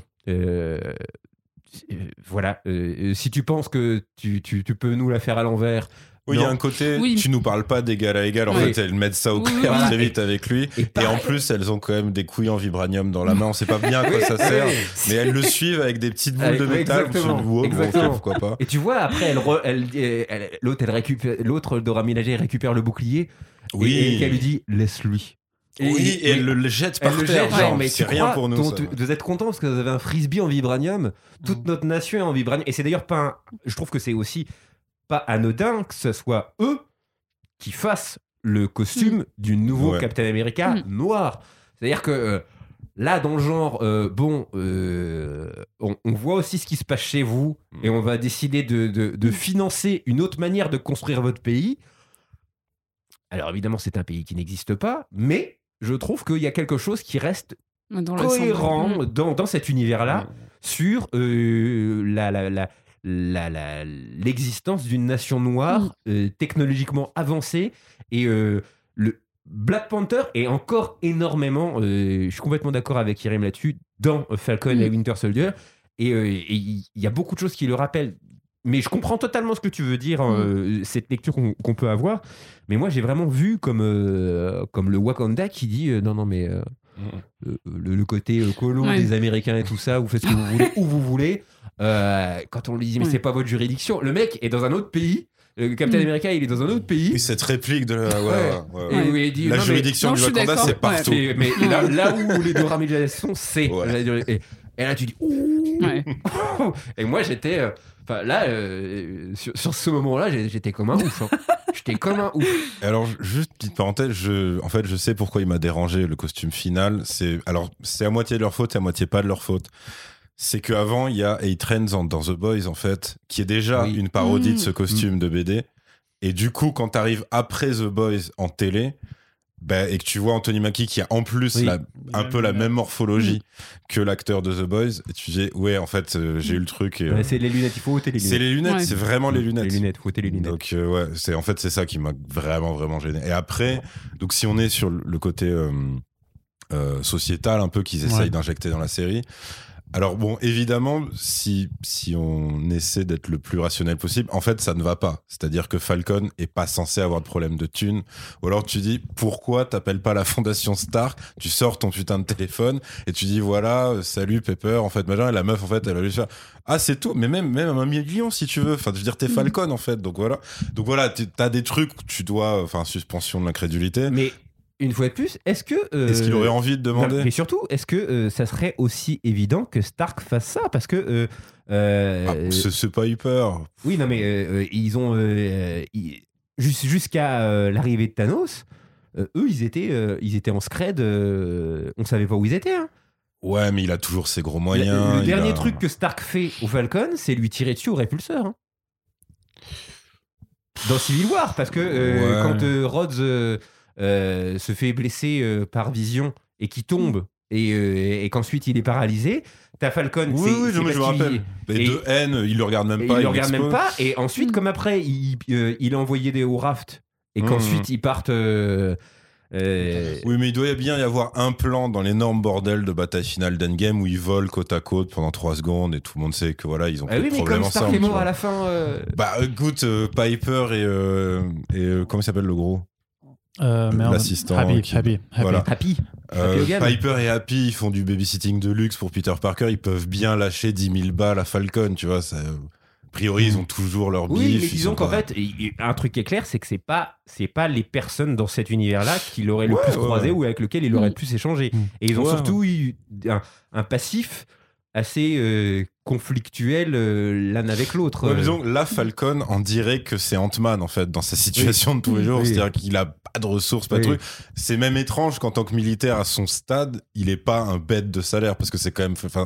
Encore une fois, c'est toujours Falcon. Le mec, dès la scène d'intro, il fait un sauvetage impossible. Enfin, tant que c'est lui qu'on appelle, que l'armée appelle systématiquement. Il est employé, quoi. Voilà, tu vois. Bon, mais après, voilà, c'est le genre de truc que t'acceptes dans cette configuration-là. Et par contre, donc ouais, si on s'attaque au truc qu'ils ont mis au centre en fait de la série, qui est donc le passé, c'est-à-dire l'héritage pas si glorieux que ça de l'armée via le sérum et l'utilisation des premiers sérums, des expérimentations sur uniquement des soldats renois. Parce qu'il y a une histoire vraie en plus. C'est la réalité, c'est totalement la réalité. Et ça, pour le coup, c'était... faudrait vraiment que je me replonge dedans, mais chez Marvel Studios, c'est la première fois qu'ils vont aussi loin dans un truc, dans un parallèle, sans se dédouaner derrière. C'est-à-dire que même dans le discours quand même très niais que fait Falcon, que fait du coup le nouveau Captain America aux dirigeants du monde, devant des caméras en disant... Tu l'as trouvé niais ? Ouais, quand même. Il y a quand même des moments, c'est un peu gênant, quoi. C'est, alors... en gros, c'est tirade, relance. Enfin, t'as vraiment le truc. En plus, ça dure 1000 ans. Ça dure on a l'impression très longtemps. Bon, là, t'as dit le gros du truc, c'est fini. Après, c'est cool. La partie sur les terroristes, c'était cool. Hein. Ouais. Quand il dit, c'est à force de les appeler comme ça. En fait, c'était juste une gamine qui voulait récupérer son foyer et tout machin.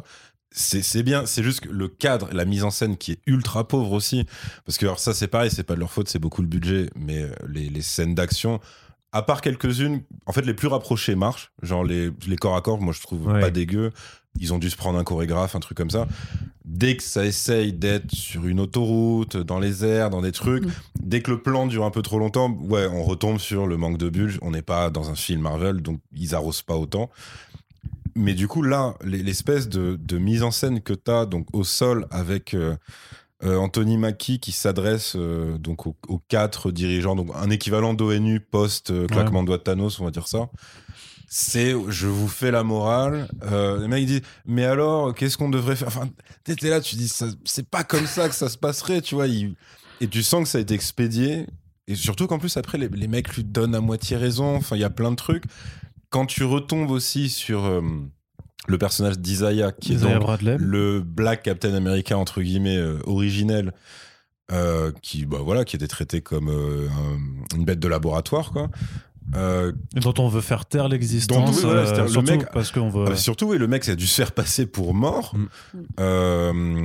Il a un faux nom et il vit complètement en scred dans ce qui s'apparente à un petit ghetto quand même.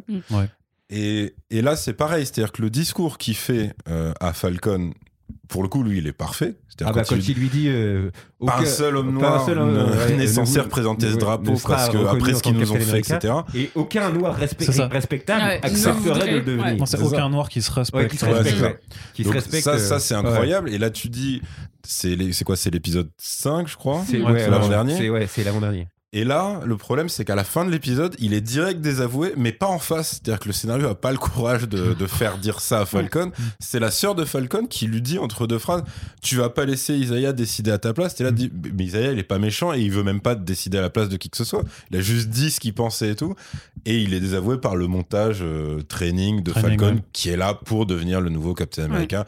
Alors certes, mais qui est quelque part qui est là pour parce que justement Isaiah lui dit de toute façon que les personnes ne voudraient d'un Captain America noir, il est aussi là lui pour dire je vais le faire en fait, voilà, je vais même prendre des tombereaux de merde de tous les racistes parce que voilà, mais je vais quand même et autre phrase à mon avis très importante, c'est quand Sam dit à Isaiah c'est pas Steve Qui t'a mis en prison. Qui t'a mis en prison. Et en fait, je pense mais ça fait très Not All Men, en fait, tu vois, je sais pas. Je pense que pour moi, le gros problème de Captain America, c'est qu'en fait, Steve Rogers est un Captain America qui ne représente que lui. C'est ça, ouais. Et donc, évidemment, Bucky, Sam adhèrent non pas à une vision de la... Ils adhèrent à Steve Rogers et à ce qu'il représente, qui est un personnage, lui, qui est un héros. Voilà, c'est comme Jésus, le mec, il a été écrit comme Jésus, il a que des qualités, il va défendre... il est parfait. Mais t'as une réplique qui va dans ce sens-là, qui est une des rares, qui est plutôt bien écrite à ce point-là, parce qu'elle est très courte, c'est quand Bucky vient s'excuser auprès de Sam, en lui disant Steve et moi, en fait, on n'a pas réalisé ce que ça voulait dire symboliquement de te demander à toi de porter ce costume et ce bouclier en tant qu'homme noir et tout, parce que non seulement c'est des blancs, mais c'est des blancs des années 30. Donc c'est encore plus un autre monde pour eux, tu vois. Eux, ils le voient comme un soldat. En fait, eux, ils sont... C'est ça qui est drôle, c'est qu'en fait, eux, ils sont authentiquement colorblind, en fait. Exactement. Bucky et Captain America dans l'univers Marvel Studios. Effectivement, ils ne voient pas que Sam est un noir, en fait. Jusqu'à cette série-là. C'est ça qui est assez comique, en fait. C'est intéressant. C'est parce qu'eux, ils sont d'une naïveté, mais ils n'ont pas vécu. Ils n'ont pas vécu, ils connaissent rien, ils sont dans un monde vraiment, mais... Après, ça, je trouve que c'est la facilité, parce qu'ils sont quand même dans un univers qui est proche de nous, et justement, c'est ce type de phrase que je trouve très light, où on sent qu'ils ont voulu comme se dédouaner, en fait, de, voilà, on ne voit pas les couleurs, mais du coup, ce n'est pas de notre faute, parce qu'on vient d'un autre monde, etc. Et je trouve que l'une des scènes les plus intéressantes, c'est quand Carli appelle sa sœur, et que sa sœur, elle lui dit « Non, mais t'inquiète pas, il est pas de l'autre côté, c'est impossible. » Parce que en fait, on est pareil, en fait. Enfin, nous, on se bat pour les mêmes choses, enfin, contre les mêmes choses. Toi, t'es anarchiste, nous, on est minorisés dans notre pays. En fait, on est pareil. Et je trouve que ça, c'était hyper intéressant, parce qu'il y avait cette idée de vendu. En fait, Captain America, enfin, le Black Captain America, c'est un vendu. C'est juste un mec qui veut atteindre un certain... une certaine excellence, et ça rejoint tout le discours autour de la Black Excellence, et je trouve que en fait toute la série n'arrive pas à montrer la dualité de Falcon, où lui, en fait, on sent que c'est juste un mec qui veut se prouver à lui-même, qui veut prouver aux autres, qui veut arriver à un certain statut, et qui, même s'il comprend la réalité dans laquelle il vit, il passe outre, et finalement il va devenir le Captain America. Et je trouve que ça, c'est vraiment ce qui m'a dérangé, parce que comme vous disiez tout à l'heure, le vétéran, et c'est ça en fait, c'est finalement toute cette histoire, c'est plus pour montrer aussi comment les vétérans noirs, enfin afro-américains, ont été traités, n'ont jamais reçu de pension, n'ont pas été honorés. Et quand il lui dit, en fait, il n'y aura jamais de Captain America noir, c'est une certaine manière, il n'y aura jamais de président noir, mais il y en a eu quand même. Mais ce que je te dis, au fond, c'est il faut pas que tu le sois. Parce que si tu vas de l'autre côté, finalement, tu acceptes cette... le côté caution, tu acceptes d'être un token, tu acceptes de jouer le jeu. Et à la fin, quand il fait tout ce discours, enfin mec, t'es un vendu. Moi, c'est le seul truc que je vois, c'est tu passes de l'autre côté, et après tu convaincs tes amis blancs, en fait, que vous vivez la même chose. Et là, cette phrase horrible où il leur dit enfin vous pouvez comprendre ce qu'on vit. Non mais enfin ça n'a aucun sens. Et ce qui est dommage, c'est que la partie sur le terrorisme international marche, et la partie interne à l'Amérique ne marche pas du tout. Même temps, ça pour le coup, c'est raccord avec ce qui s'est passé en comics, parce que ce passage-là, le fait qu'il devienne Captain America, c'était un passage obligé. C'est-à-dire c'est un truc, tu pouvais écrire ce que tu voulais. Oui. Le but du jeu, c'était qu'il récupère le costume. C'était l'évolution, parce que il y avait à la fois l'impératif, on va dire, scénaristique pour coller à ce qui avait été fait donc avec Rick Remender et Nick Spencer, et aussi l'impératif qui est que Chris Evans a priori ne joue plus le Captain America, et c'est quand même on a envie de faire encore des figurines Captain America après, quoi. Mais ça, je suis d'accord, mais je trouve que juste le personnage n'est pas en dualité, en fait, mais avec lui-même, et je trouve que ça se voit pas ça se voit pas beaucoup. Je pense que c'est pas un hasard qu'ils aient annoncé très vite un Captain America 4 ouais. Avec donc Anthony Mackie, parce que cette évolution qui a eu lieu dans le comics book aussi, et ça s'est passé exactement de la même manière, c'est-à-dire qu'il y a un Sam qui a fini à son corps défendant, qui accepte de devenir Captain America, qui fait des discours comme Steve, comme il a entendu Steve les faire.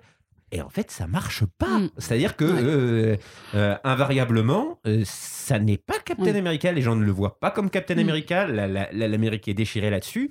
Et il n'arrive pas à... Parce que c'est pas un blanc, blond, qui et au bout d'un moment, il est redevenu Falcon. C'est-à-dire il est redevenu Falcon. C'est le parcours... Là, je fais un spoiler sur la bande dessinée, je ne sais pas sur le film, parce que ce sera peut-être différent. Mais en bande dessinée, Sam Wilson, en tant que Captain America, ça n'a pas fonctionné. Parce que déchiré de l'intérieur, entre les moments où il a commencé à prendre fait et cause pour ce qu'on voit dans le comics, pour les gens qui souffrent des inégalités et des discriminations, l'ont fait se mettre en opposition totale avec le gouvernement, les autorités qui l'ont dit il faut nous rendre le bouclier. Monsieur, vous nous rendez le bouclier. Nous, on n'avait pas voté pour ça. Hein. Et je pense que ça ne m'étonnerait pas. Il faut voir comment les choses vont évoluer aussi dans la vie de tous les jours aux États-Unis, mais ça ne m'étonnerait pas qu'ils adaptent ça aussi. Donc là, on est vraiment aux prémices des moments où ça fait 2 heures qu'il est Captain America. Mais en tout cas, je l'ai pas ressenti dans la série. J'ai pas ressenti l'amont avant qu'il devienne Captain America de ce combat intérieur de je trahis ma cause ou je trahis les miens. Enfin, en fait, je trouve que très vite, il est très à l'aise avec l'idée de s'entraîner, devenir bon. En fait, il a techniquement 5 secondes quand il descend les marches du perron de chez Isaiah, et sauf qu'après ça coupe et puis justement il place la séquence Black Lives Matter parce que ils se font contrôler par la police, la police laisse Winter Soldier qui est techniquement un ex-criminel de guerre, tu vois, machin. Et veut embarquer Falcon qui est techniquement un héros de l'armée. Et donc, ils l'ont pas reconnu, tu vois, et après ils s'excusent et tout. Mais c'est vrai que tu quittes cette scène et ce questionnement assez rapidement. C'est pertinent du coup, parce que dans une série quand même très grand public, avec des gros millions derrière tout ça, on parle donc des inégalités sociales quand justement on refuse des prêts à une personne parce qu'elle est noire. Il y a cette scène effectivement qui est très... Alors, je sais pas si elle a été écrite après.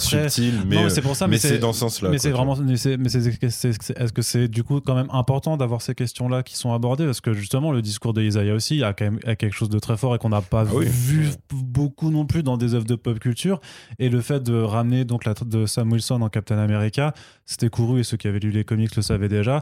Est-ce que c'est pas aussi quelque chose d'important de finir la série en disant maintenant vous avez un Captain America qui est revenu? Alors important, je sais pas, parce que moi je te dis, j'ai toujours... C'est vrai que toi t'es toujours très critique. Non mais c'est qu'en fait moi j'ai toujours le dilemme je trouve qu'il désamorce beaucoup trop tôt et beaucoup trop facilement. Donc par exemple la morale, un peu le happy end de Isaiah, c'est en fait tu vois il y a une arrière-salle dans le musée de l'armée où regarde on t'a fait une statue, personne n'est en train de le visiter actuellement parce que clairement on voit personne, on va dire que c'est peut-être pas encore ouvert au public pour les excuser. Non, mais je veux dire, ça s'arrête là. Le mec, soudain, il a des étoiles dans les yeux. Ouais, mais le truc, c'est qu'il voulait de la reconnaissance parce que justement, il te faisait bien comprendre qu'on l'avait tué, tout ça. Et donc, effectivement, on lui donne quelque part ce qu'il voulait, mais c'est vrai que ça renlève pas. Ça fait très. Un pins. C'est ça, être érigé en fait en statue, littéralement, dans un truc à la gloire du gouvernement. Dans un musée. Qui t'a mis. Militaire. Mais ça, c'est le truc. C'est aussi le fait que c'est bizarre. Pour moi ça c'est la forme Marvel Studios aussi, c'est-à-dire que une série Marvel produite par Disney quand moi je critique en fait la scène du discours avec le côté niais, en vrai c'est pas plus niais que certaines scènes par exemple des Spider-Man de Sam Raimi, sauf que là t'es pas chez Sam Raimi, donc t'as pas cette espèce de virtuosité et de poésie. C'est-à-dire que oui, quand Spider-Man combat le bouffon vert sur le pont et que d'un seul coup t'as une espèce de mini-foule de New-Yorkais qui jette des projectiles sur le bouffon vert, qui nous t'attaque New York, et que c'est la fierté new-yorkaise, et que t'es t'es déjà en poste en septembre, donc t'as un truc comme ça. Pareil, la scène avec Octopus où t'as les mecs du tram qui disent faut nous passer sur le corps si tu veux toucher à Spider-Man. Cette cohésion de la foule avec le super-héros, Sam Raimi te l'a fait passer par sa mise en scène et machin. Eux, en fait, ils n'ont pas de mise en scène, donc qu'est-ce qu'ils te font ? Ils te font un gars qui dit cool, c'est Black Falcon, et un mec à côté qui dit non, ça c'est Captain America. Ouais. C'est vraiment, c'est à la truelle, et du coup ça les aide parce pas. Parce qu'après, ils faisaient la blague au tout début, justement, les deux gamins savent pas comment l'appeler, ils lui disent ouais, t'es Black Falcon, non, je suis juste Falcon. C'est ça, je pense qu'ils sont sur des sujets aussi sérieux, ils seront toujours desservis par leur forme qui n'est pas pensée pour ça dès le départ, en fait. La forme des Marvel Studios, elle est pensée pour. Bah, leur formule cinéma qui marche, mais qui n'est pas là pour aborder des sujets de société du tout. Dire, c'est comme si un mec regardait Iron Man 2 en pensant que c'est un film sur la dépression et l'alcoolisme. C'est impossible. C'est pas ça, tu vois. Mais est-ce que vous trouvez que c'est pas aussi la réalisatrice qui compte dans tout ce qu'on voit là, de toute cette mise en scène un peu gnangnan, où je trouve que pour le coup, bon, j'adore Ryan Coogler pour plein de raisons, mais par exemple toutes les scènes quand ils sont à la Nouvelle-Orléans et il a des interactions avec les enfants, je trouve que Ryan Coogler l'aurait fait différemment parce qu'il y a un truc un peu de comment on insère donc la big picture, donc Marvel, dans un univers beaucoup plus moderne, beaucoup plus contemporain, beaucoup plus proche de nous. Et je trouve que ça, ils n'ont pas réussi à le faire, ou d'un coup, c'est comme si ça sonnait faux, et que toutes ces répliques de je me promène dans la rue et je vois des gamins qui disent c'est Black Falcon. Non, il faut dire juste Falcon, parce qu'en fait, est-ce que je te dirais que t'es un grand garçon noir ? Enfin, ça n'a aucun sens. Et je trouve que, de ce que j'ai vu, c'est une femme blanche, en fait. C'est Carri Scogland, du coup. Qui a réalisé. Et en fait, ça se sent. Et ces dernières années, on parle beaucoup de female gaze, etc. Alors, donc c'est un white gaze, c'est ce que tu veux dire. En fait, je pense qu'on peut en parler de plus en plus de comment, en fait, un regard d'une personne blanche, en fait, qui réalise et qui pense être dans le vrai et qui pense en fait faire son travail de déconstruction ou de visibilisation de ces sujets-là, et parfois à côté de la plaque, parce que justement c'est plus un récit fantasmé en fait de ce qui se passerait et pas vraiment la réalité. Je sais pas si c'est très clair, mais je pense qu'il y a parfois soit un white gaze, ou soit un dominant gaze, ou soit un regard d'une personne en fait qui a vraiment envie, et je pense que ça s'est senti. Avec toi. Et avant que tu répondes, je coupe juste, mais c'est vrai qu'en regardant les noms de toutes les personnes, même créditées à l'écriture et tout ça, enfin, ça reste que des personnes blanches, alors que, à la différence justement d'un Black Panther où c'était Ryan Coogler qui était à la caméra et sur l'écriture de l'histoire aussi, il y a peut-être aussi effectivement une différence d'appréciation dans ce que tu racontes en fonction de ce que tu as vécu. Et en fait, je parlais de Ryan Coogler parce que lui, dans ses films, il évoque beaucoup Auckland, et je trouve que dans Black Panther, même si on peut reprocher le côté Roi Lion et très Disney. Ça, c'est les... Ah oui, mais pour moi, c'est très problématique quand même, parce que si jamais on va vraiment sur l'authenticité de la vision et du regard, Ryan Coogler est un Afro-Américain. C'est pas un Africain. Voilà, c'est pas un Africain non plus. Complètement. Mais c'est un royaume imaginaire. Oui, aussi. Mais... Et il a fait appel aussi à plein d'acteurs et actrices. Enfin, quand je parle pas de leur métier, mais en tout cas de personnes dans l'équipe de tournage qui sont africains et qui ont vraiment donné leur vision des choses avec des recherches incroyables sur les costumes, les ethnies, les costumes, les symboles, etc. Mais c'est plus, je trouve que dans la partie justement moins Roi Lion, c'est la partie très, très moderne, je trouve, qui est réussie, où les dialogues, tu sens qu'il connaît très bien sa ville Auckland, il connaît très bien l'histoire des Black Panthers, et que du coup, ça... C'est d'ailleurs pour les ça deux, que... en fait, se mélangent bien, quoi. C'est pour ça que T'Challa revient à la fin aux États-Unis pour créer un centre dans un milieu, dans une ville que Coogler connaît bien. Et tu te sens 100 fois plus à l'aise. Il est vachement plus à l'aise. C'est pour ça d'ailleurs qu'il est beaucoup plus à l'aise avec Michael B. Jordan, qui a grandi dans le film aux États-Unis et il comprend beaucoup plus sa colère que T'Challa, monarque d'un royaume. Il n'y a pas de référent. Mais...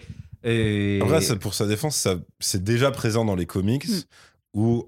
Oui, ça a toujours été une fierté, Black Panther, pour les Afro-Américains, et un moyen de les inclure. Alors, même s'il y avait une visée commerciale derrière, mais quand à froid, tu prends la représentation du Wakanda, en BD, tu dis oui, ça correspond à ce qu'un Américain imaginerait si tu lui dis voilà, c'est en Afrique, mais en fait, ils ont des richesses et de la technologie. Donc les mecs disent quoi ?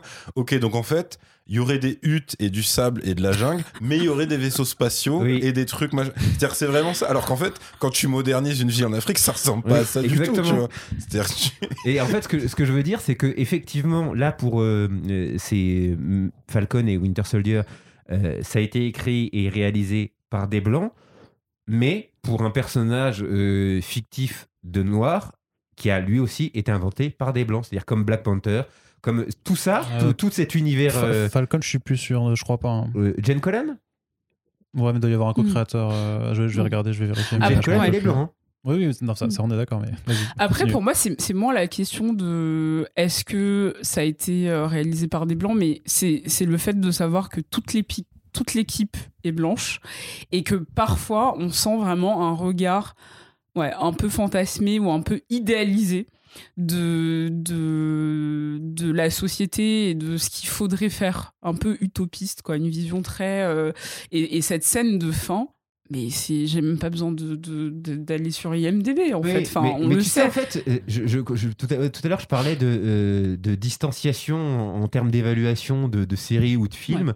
Et je trouve que Marvel, je crois qu'en fait on est en train de toucher du doigt ce qui fait que ça passera plus facilement dans un Marvel, c'est que pour moi, Marvel, même si c'est des séries, des films et tout ça, c'est une religion de bande dessinée, c'est-à-dire que...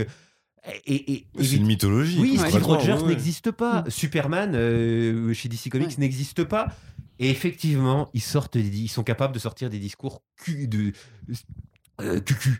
hyper cucu, mais simplement en termes de mythes et de mythes qu'on peut partager, évidemment que c'est complètement naïf ce qu'il fait face à ces trois mecs qui lui disent mais alors qu'est-ce qu'il faudrait qu'on fasse, je sais pas, mais et c'est pour les enfants, mais parce que il faut jamais oublier que à 43 balais je suis en train de parler d'un personnage que je connais par cœur, que j'ai commencé à lire quand j'avais 6 ans, quoi. Oui. Et qu'en fait, voilà, j'ai vu sur Internet plein de gens qui disaient « Oui, mais ça, c'est naïf, c'est pas traité intelligemment. » Évidemment, mais putain, les gars, on a vachement de temps en ce moment, mais c'est la base, c'est un comics Marvel. Je dis pas comics, parce qu'il y a des comics qui touchent des... C'est un comics Marvel. Et un comics Marvel qui touche des sentiments profonds ou des thèmes de politique qui vont un peu plus loin que ce qu'ils auraient besoin de faire en fait pour continuer à marcher, c'est un heureux hasard, pas une règle.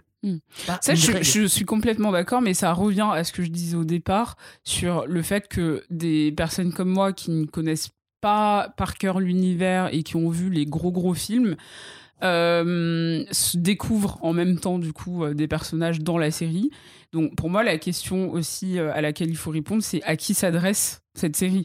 Et je pense que tant que Disney n'aura pas une règle établie... Ah, mais je pense qu'ils ont une règle. Oui, mais ils nous le disent pas. Il faut le dire. Il faut le dire cash. Je pense que c'est une règle de centriste qui est de dire le plus de monde possible dans n'importe quel... C'est ça, on veut parler au plus de monde possible, du coup on parle à personne. Ouais, c'est ça en fait. Et c'est pour ça aussi que même dans les messages, quand ça aborde des questions, voilà, justement, tu vas pas avoir un Falcon qui est vraiment en dualité, parce qu'il faudra pas non plus commencer à vraiment se mettre à dos le public conservateur ou qui a un vrai problème avec le fait d'avoir un noir en Captain America. C'est surtout et de la même façon... Il ne clash pas l'armée américaine, honnêtement. Il ne la quitte pas non plus. Et inversement, même si on peut être tant que John Walker soit plutôt nuancé, qu'il y ait des problèmes, pourquoi ils en ont pas fait définitivement un putain de salopard de white suprémaciste machin, c'est pas ça hein. Non, mais ils auraient pu le faire. Après dans le comics il a quand même des passages où c'est un authentique salaud, c'est un vrai républicain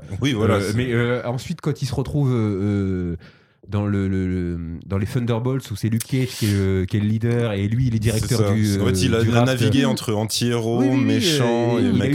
Il a eu plein de passages complètement différents dans la dernière version, si tu veux, dans la dernière mini-série qui vient de sortir, ils le dépeignent vraiment quand même comme le pro-Trump white trash comme ça. Donc pourquoi ils vont pas non plus à fond là-dedans s'ils veulent un peu jouer sur le terrain politique, et notamment avec une série qui sort effectivement pendant et post l'ère de la présidence Trump, parce qu'il faut quand même plaire à tout le monde. donc tu vas quand même. C'est ça. Ouais. Il y a les mollo. Mais pour le coup, je trouve que, comme je disais au début, il est malgré tout subtil. C'est amené, tu vois, plus subtilement que ce que je craignais. Par contre, ouais, si on est en mode idéologique politique, c'est quand même un mec qui a devant le monde entier fracassé. Oui.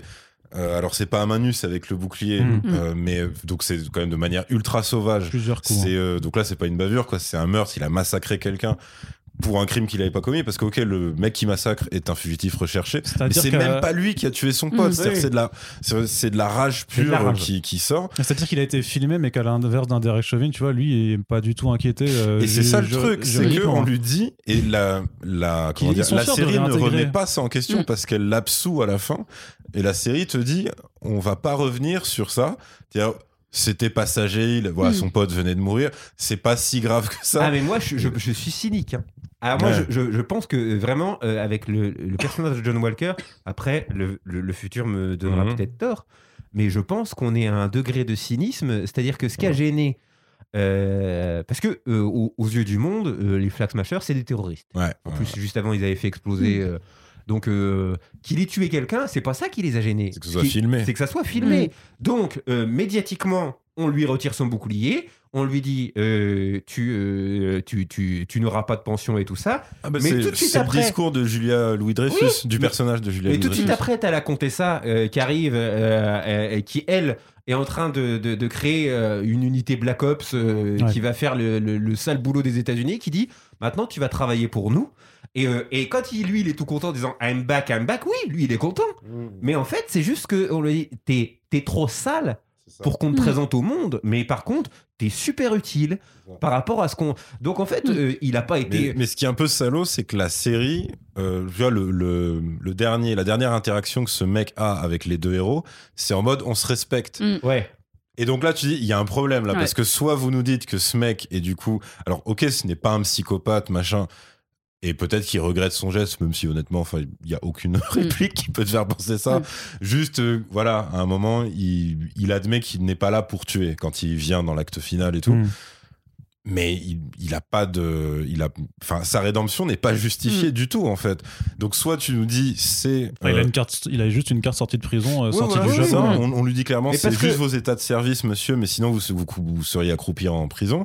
Et après la série aussi vient par dessus et dire finalement. Est-ce que c'est un si mauvais gars que ça ? Non. Ouais, tu sais, t'as le petit signe de tête qu'il a avec Falcon et Bucky à la fin. En plus, en plein discours, ou peut-être juste à la fin du discours plutôt. Tu te dis, qu'est-ce que ça fout là ça, et déjà, pourquoi personne se dit, mais lui, c'était pas censé être le gars qui a filmé, plus du tout le droit, on l'a filmé et tout machin. Et c'est en mode, non, c'est pas si grave que ça. Puis même, tu sais, dans la scène où t'as justement donc, Valentina Allegra de Fontaine qui lui dit, tu seras un US agent. Alors déjà, la façon dont c'est dit, ça commence un peu à me saouler en fait. US agent. Non, tu sais, ils te font wink, wink. Ouais, c'est ça, c'est genre l'acteur de clé, vous l'avez et tout. Mais en fait, t'as l'impression qu'il te donne envie d'être content pour lui alors que y a rien qui te t'as pas envie d'être content pour ce type. Mais, après ça c'est pour le coup je sais que c'est un truc là depuis 2 jours en plus ils ont sorti une interview de la scénariste et qui disait oui moi j'avais envie que les gens l'aiment bien non on n'a pas envie de l'aimer c'est vrai tu peux pas avoir le beurre et l'argent du beurre. Soit tu fais ta scène de finish de l'épisode 4 je crois je sais plus c'était 4 et à ce moment là il bascule et soit tu veux qu'il soit sympathique mais du coup je suis allé voir l'interview et en fait elle dit bien non il dans l'interview dans la totalité de l'interview elle dit bien il fait des choses horribles mais simplement je ne voulais pas le sacrifier au point qu'on ne puisse pas savoir qu'il a des côtés, c'est-à-dire que lui dans sa tête il pense être un héros, c'est-à-dire que le gars il a fait l'Afghanistan, c'est un soldat de l'armée américaine donc il tue ce que les gens que les États-Unis lui disent, eux c'est un terroriste, tu les tues et donc en fait c'est ça qu'il leur dit mais moi j'ai tout bien fait comme vous m'avez appris c'est vrai. Et donc quand ils relèvent leur hypocrisie là la série elle est dans le juste dans l'écriture là où je m'explique rien c'est que donc le discours de Falcon de Captain America du coup s'achève et Sharon Carter très pragmatique non je veux pas aller à l'hôpital sinon je vais me faire péter par les flics tout ça je suis une fugitive et qu'en fait ce mec personne ne lui dit rien. C'est-à-dire, il est là devant toutes les caméras du monde entier et il y a vraiment, normalement, je m'étais dit, bah, soit il va devenir fugitif ou il se casse très rapidement, ou soit limite il se laisse arrêter, tu vois, machin, et du coup il a une sortie par le haut, genre je reconnais, machin, que... Et en fait, là, non, que t'as une petite ellipse, après le mec, il est... En plus, c'est très bizarre, on dirait qu'il est dans la même salle que celle de son audience. Quand Julia Louis-Dreyfus lui file son nouveau costume, il y a un truc de décor qui est... c'est le je pense que c'est la même journée. Hein. T'as un couloir, une grande salle. Ouais, je pense que c'est la même journée. Il y a pas de... Non, mais là pour le coup, c'est exactement ce que je te disais au tout début. On est sur, on n'a pas de thunes, on n'a pas d'argent, on n'a pas le temps, on n'a pas l'espace, et on balance tout en même temps. C'est fait et puis à faire. Mais ce que je veux dire, c'est que dans ce que les gens appellent l'acte de rédemption de John Walker. Il a juste sauvé les politiciens qui étaient menacés. C'est tout. Hein. C'est tout. C'est-à-dire qu'il a sauvé. Encore, c'est pas lui qui. Bah non, mais il a tenu suffisamment longtemps pour que. Mais voilà, c'est-à-dire que son acte de rédemption, il n'est pas non plus énorme. Et il n'a pas tué Carrie, alors qu'il l'a vu tuer son copain. Mais non, moi je pense que John Walker, il est écrit comme. Un soldat qui fait bien son boulot de soldat avec tout ce que ça peut avoir de repréhensible et qu'il est écrit comme ça du début à la fin. C'est-à-dire que notre regard va changer en fonction de nos convictions personnelles en dehors et de. Mais lui, je pense que lui, il peut être chez lui en train de pleurer en disant je comprends pas, mais il est tout bien fait. Alors, déjà, je me fais latter par une Dora Milaje. Ensuite, je me mets le sérum. Ils m'ont monté mon costume alors que j'aimais bien mon costume. Mon bouclier, j'ai plus de bouclier. J'ai l'impression qu'il voulait montrer un peu le nice guy, tu sais, ou soit ça, ou soit un. Bon, je pense pas qu'il soit allé aussi loin dans l'idéologie, mais presque le privilège en fait. Enfin, cet homme qui voilà, qui fait tout bien, c'est le parfait patriote, mais finalement il pense être le parfait patriote. Il pense être le parfait patriote et en fait il pète un câble, mais malgré son pétage de câble, il reste dans les rangs et on le punit, mais bon, très très doucement. Et en fait, à la fin, voilà, petit sourire, petit limite à deux doigts de se checker quoi. Enfin, j'ai pas compris. Et vraiment, mettez-vous à ma place en tant que jeune téléspectatrice qui découvre la suite de l'univers en série. En fait, je ne comprends pas ce qu'on veut me raconter. Il est méchant, il est pas méchant. Ils travaillent ensemble, ils travaillent pas ensemble. En fait, on comprend pas. Et du coup, à la fin, il y a un peu ce point d'interrogation qui reste en suspens et on se dit, mais quoi, en fait, ils sont complices, ils sont... Du coup, ils sont devenus potes. Ça, c'est la malédiction c'est la malédiction qui descend de ce que t'as dit quand tu veux ratisser le plus large possible. C'est-à-dire que lui, son arc, c'est un film de Clint Eastwood. Oui.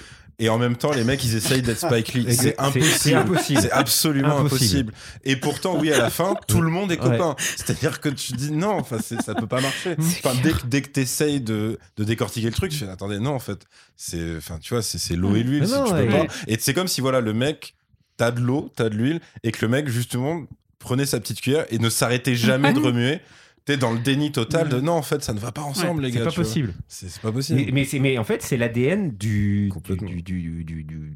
matériel de base. C'est-à-dire que y a des choses qui coexistent en bande dessinée qui ne peuvent techniquement pas exister. C'est pas possible. Ou alors, c'est des séries de 60 épisodes, mais pas de 6 épisodes. Mais pas de 6 épisodes. Là, et justement, quand même, sur ces questions de format, et notamment, Jennifer, toi qui as regardé Grey's Anatomy, qui a énormément de saisons, est-ce qu'on appelle ça vraiment une série ou juste un très long film? Parce que c'est pas du tout le même schéma narratif non plus. J'ai quand même l'impression que, alors oui, on a plus de temps de développer certains dialogues et certains personnages et tout ça, mais quand même, par rapport à ce qui est vraiment une série, ne serait-ce que de 12 épisodes ou de 24 quand ça se faisait encore comme ça. Oui, mais ce qu'on crée sur le... C'est une mini-série. C'est une mini-série. Ouais, mais même mini... Je trouve que même une Watchmen, un truc, racontait vachement plus de choses et développait plus de trucs. C'est coupé à la cruelle. C'est une comparaison extrêmement cruelle.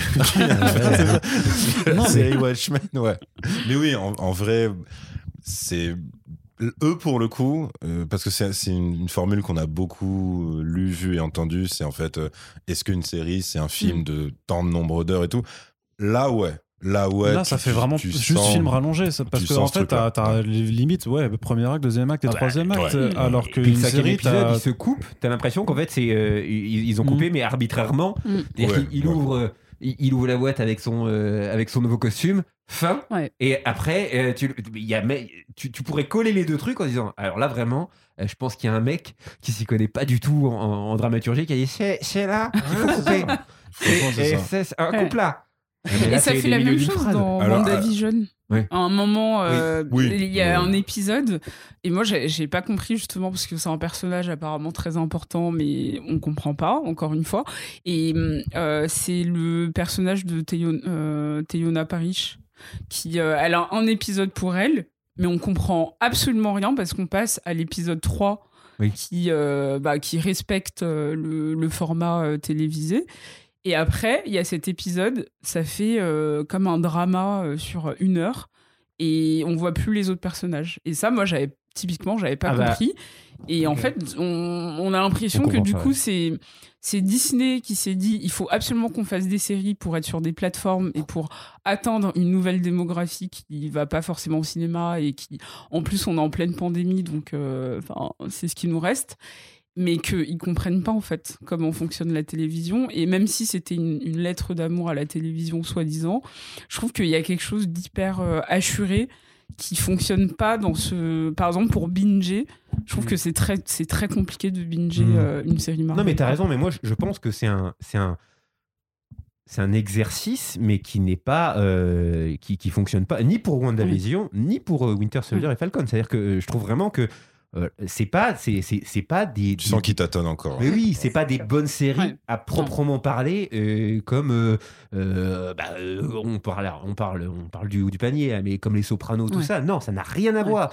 C'est une tentative de travailler sur un autre médium qui est faite de manière très maladroite, et en termes d'univers et en termes de budget. Et en termes de découpage, alors il y a des choses sur lesquelles ils ont plus de temps et ça peut tomber juste, et il y en a d'autres où c'est problématique. Mais en plus, il y a un truc dont on n'a pas parlé, c'est que il y a le cahier des charges de Marvel Studios qui est toujours de placer les... Mais ça, c'est comme en comics, hein, les 122 séries qui vont arriver après. Ouais. Donc, c'est-à-dire que tu es en train de faire ton final sur Winter Soldier, Falcon, tu as déjà consacré une bonne partie pour développer le Falcon. Tu te dis, maintenant, je vais m'occuper de Bucky. Et là, tu as quelqu'un qui te tape sur l'épaule et... Oui, mais alors ce qui serait bien aussi, c'est que tu annonces la série Armor Wars avec Don Cheadle, War Machine. Donc tu vois, Sharon, elle va récupérer les prototypes des armures de Stark. Donc dans une série qui viendra dans, je crois, c'est quand ? Dans un an et demi ? Je suis encore en train de décider, oui. Eh ben, il va falloir développer ça. Et puis il y a aussi, on va faire Secret Avengers, c'est-à-dire avec, tu vois, des Skrulls. Et puis la Contessa, elle travaille avec Nick Fury, et il y aura une agence... Donc, t'es obligé de développer ça. Une nouvelle équipe, des nouveaux persos, un petit clin d'œil aux fans, genre, vous inquiétez pas, on vous oublie pas. Et au final, il me reste combien de temps dans ma série ? Bah, t'as 6 minutes à toi. Ouais. T'as 6 minutes à toi. Il a le droit d'aller voir le papa, le père du japonais. Ah oui, mais rapide. Hein. Rapide. Hein. Sachant que c'était déjà un problème sur certains films et tout. Mais oui, là, c'est vrai que maintenant. En fait, ils se mentent la queue, puisqu'on reprochait aux films de Marvel Cinematic d'être en fait des séries sur grand écran. Et maintenant qu'ils ont le format série, tu te rends compte qu'ils sont handicapés par leurs habitudes qu'ils ont prises sur grand écran. Et en plus, maintenant qu'on en parle, que soit WandaVision, que soit ça. En fait, j'ai énormément de mal à les considérer comme des séries. Je pense que inconsciemment, je les ai jamais considérés comme des séries, mais plus comme des extensions, genre comme des bonus. En vrai, comme des versions très longues des courts-métrages Marvel Studios qui existent déjà dans les bonus DVD où effectivement à chaque fois ça t'annonce quelque chose. On t'annonce qu'un tel en fait c'est peut-être un mec de l'Hydra, que tel truc c'est perdu machin, qu'il existe. Ah oui, ça c'est un truc qui date de 10 ans maintenant puisque c'était post Iron Man 3. En fait, ils ont fait un court-métrage qui te dit il existe un réel mandarin quelque part dans le monde qui n'est pas content que cet acteur se soit fait passer pour lui. Donc voilà, tu vois, ils ont des trucs comme ça. Et en fait, c'est la version longue de ça, complètement. Pour moi. D'accord, ouais. Et après, le problème, c'est qu'en plus, ils sont Falcon et Winter Soldier en même temps et le même jour, en termes de diff, qu'une série animée qui s'appelle Invincible et qui, en fait, les explose à plein de niveaux, quoi. C'est-à-dire que... c'est en termes de narration, d'écriture, c'est pas juste parce que c'est de l'animation, donc il y a d'autres ça permet d'autres choses. Non, bien sûr, ils partent avec 3 avantages directs. Ils ne sont pas liés à un univers cinéma qui l'histoire d'Invincible est finie. L'histoire d'Invincible, voilà, il y a un point, il y a un début, il y a une fin. L'animation, évidemment, notamment en termes de violence gore, te permet de faire passer des trucs qui concrètement sont impensables en série live, ou alors t'assumes c'est du hard R-rated aux États-Unis. Et je pense pas que Disney+ serait super chaude pour mettre du bif dans un truc comme ça. Bah, ils peuvent pas faire un truc Marvel dans la catégorie star, vraiment. C'est pas, encore leur délire. Alors il y a Deadpool, je crois, qui peut le faire, mais c'est tout. Tu vois, Deadpool, s'il continue, ce sera leur exception, quoi. Tu vois. Mais dans ce que vous racontez, moi je trouve que ça soulève le point quand même central de Marvel Disney, c'est l'argent, le capitalisme. Et c'est ce que je vois en fait quand tu vois 1 milliard de personnages et qu'en fait ils te font des prémices de ce qui va se passer dans 1 an ou dans 2 ans. En fait, les gars, vous êtes juste en train de faire des thunes sur notre visionnage. Et en fait, est-ce que vous voulez vraiment nous proposer quelque chose d'intéressant et de novateur? Parce que même si c'est basé sur des comics, il y a quand même cette possibilité de se renouveler artistiquement. Et en fait, j'ai pas l'impression que c'est le but. Que le but, c'est quand même de nous... de juste acheter une nouvelle démographie, acheter des nouveaux téléspectateurs, et hop, on va vous lancer encore plein de Marvel pour les 20 ans à venir. Ok, donc en fait, on est juste des pions dans... Ouais, puis ils veulent occuper une case. Hein, de toute façon, ça disait le truc Apple, c'est-à-dire que c'est iPod, et iPhone, ils étaient tous connectés avec tout, mais ça s'arrête là. En faisant un podcast de 3 heures qui parle, on fait partie du problème. Hein, c'est-à-dire que c'est un truc, au bout d'un moment, faut... Non, c'est vrai qu'on s'en plaint, mais on a tous regardé. Oui, on a tous regardé. Après, on n'a peut-être pas tous payé Disney+ pour le regarder. Oui, mais ça, c'est encore autre chose. Mais n'empêche que ce que tu es en train de dire, c'est un avis. Et eux, ils ne fonctionnent pas en termes d'avis. Ils regardent en termes d'abonnés supplémentaires. Est-ce que sur les... Parce que c'est comme ça que ça se passe. Est-ce que le nom de notre série, sur les réseaux... les algorithmes te montrent que c'est sorti assez souvent. Ouais, mais les réseaux, je trouve que les fans ou les non-fans ou les novices, etc., sont pas hyper contents. Enfin, j'ai vu de tout. J'ai vu des gens qui étaient hyper saucés, j'ai vu des gens qui se sont plaints. Beaucoup, notamment d'Afro-Américains, qui étaient censés être les nouveaux téléspectateurs à gagner, en fait, ont détesté cette histoire de racisme dans la série. Et en fait, je trouve que même la plateforme Disney, bon, c'est pas incroyable. Donc, vous voulez nous attirer sur cette série pour potentiellement être fan de Disney, donc tout l'univers et les séries que vous nous proposez. Et en fait, même la plateforme, elle n'est pas incroyable. Oui, mais là, c'est parce que tu penses en termes de retour sur une série.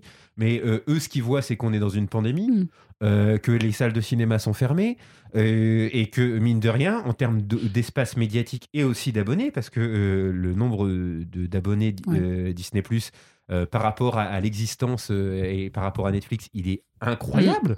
Ouais. Ils ont, les actionnaires sont très contents. Ouais. Quoique HBO les a bien rattrapés. Oui, mais n'empêche qu'ils sont obligés de faire des coups et d'occuper médiatiquement. Donc, ils l'ont occupé avec WandaVision. Et tout d'un coup, vite, sort Soul. Donc, ils sacrifient Pixar. C'est-à-dire que les mecs, ils ont bossé comme des damnés pour faire un film. Et autant Pixar, ils n'ont pas gueulé pour Soul parce que c'était une période où clairement il n'y avait pas d'échappatoire. Mais par contre, là, pour Lucas, ils ont publiquement dit qu'ils se sentaient jetés comme ça juste pour alimenter la plateforme. Raya, la princesse Dragon, tout ça, c'est un business plan qui est occupons l'espace. Il faut que les gens restent sur cette plateforme le plus longtemps possible. Donc, peu importe que on touche pas, on tape pas dans le mille. Le but du jeu, c'est qu'on parle de nous et qu'on existe. Et ça marche. Et ça marche. Le Snyderverse avec Justice League, qui était censé être c'est uniquement pour ça qu'ils l'ont financé, qui était censé être une énorme un produit d'appel pour HBO Max n'a pas si bien fonctionné que ça par rapport aux investissements et par rapport au nombre de personnes qui sont... ça n'a pas été rentable. Donc, tu sais très bien que dans leur tête, même si tu as des gens qui ont l'impression d'avoir découvert la chapelle Sixtine en regardant les 4 heures de saucisses qui flottent de Zack Snyder... Parce qu'il y a vraiment des gens qui ont cette impression. Oui, non, mais j'aimerais... Mais oui. Rappelle-toi ce qu'on disait, il y a aussi des gens qui ont aimé Wonder Woman 84. À l'échelle de ces chiffres, t'as beau leur dire, écoutez, j'ai retrouvé mon réalisateur Zack Snyder, le mec il va te dire, ah, m'en fous. 70 millions de boules et vous m'avez rapporté que genre 100 000 c'est rien et donc en fait aujourd'hui c'est comme ça. Le problème c'est que si jamais on veut un discours d'auteur engagé, indépendant avec, où on va un peu plus loin et où on touche du doigt tout ce que tu dis, et t'as raison de le dire, mais sur le géopolitiquement, qu'est-ce que ça représente, qu'est-ce que c'est qu'être noir aujourd'hui aux États-Unis, en France, partout. Ne regardez pas ou ne lisez pas un Marvel, vous ne trouverez pas mais ça là-dedans. Tu devrais pouvoir l'avoir, en fait, ça devrait pas être antinomique à ce point. Pas quand, après, pas quand des grosses boîtes. J'ai pas envie d'être un idiot idéaliste, mais c'est vraiment moi, c'est quelque chose qui me dérange de plus en plus, de me dire qu'effectivement, on est tous bercés maintenant d'une sorte de cynisme où on est tous d'accord maintenant de dire que bah, si tu veux un propos, tu vas ailleurs. Tu pourras pas l'avoir avec une grosse production. Et genre, ils ont les moyens. Ils ont les moyens de le faire, ils ont la thune. Ah, ils n'ont pas la volonté. Mais surtout, ils essayent. Mais c'est vraiment cet effet d'essayer, mais de toujours être un peu à côté. Mais c'est pas viser juste. J'en parlais avec. Pour le coup, c'est ce que tu dis, c'est du cynisme. Parce qu'à côté de ça, je pense pas que les mecs qui fassent. Parce qu'en parallèle, du coup, je me suis remis la saison 2, genre d'Harley Quinn en animation. Je pense pas que les mecs derrière Harley Quinn soient des révolutionnaires ou quoi. Le fait est que le propos. Alors déjà, bon, le truc est drôle, machin, humour très noir, etc. Le propos, franchement, il se tient. En plus, c'est sans prétention. C'est vraiment un truc avec de l'humour absurde, limite, des fois. Et en une réplique, tu vois, quand on dit machin, on cherche les meilleurs super-vilains, donc on va avoir Poison Ivy. Ah oui, c'est vrai qu'en fait, pour vous... défendre la nature et les plantes, ça fait de moi une super criminelle et tout. Et en fait, juste en une réplique complètement conne, parce qu'à côté, elle va avoir une plante carnivore qui va bouffer 3 flics, tu vois, machin. Et tu vas avoir en fait des espèces de. Mais c'est de l'animation. Mais alors, pour moi, ça tient à ça. Ça tient à plus de liberté sur l'anime. Oui. Et après, à la volonté de. C'est-à-dire, cette série n'appelle pas un univers à 1 milliard de bénéfices, tu vois. Donc je pense qu'à partir de là, t'as ce truc-là. Et il y a une réflexion que je me fais aussi, ne serait-ce que sur la question d'être plus engagé sur la question raciale des Noirs-États-Unis. Black Panther a fait $1 milliard.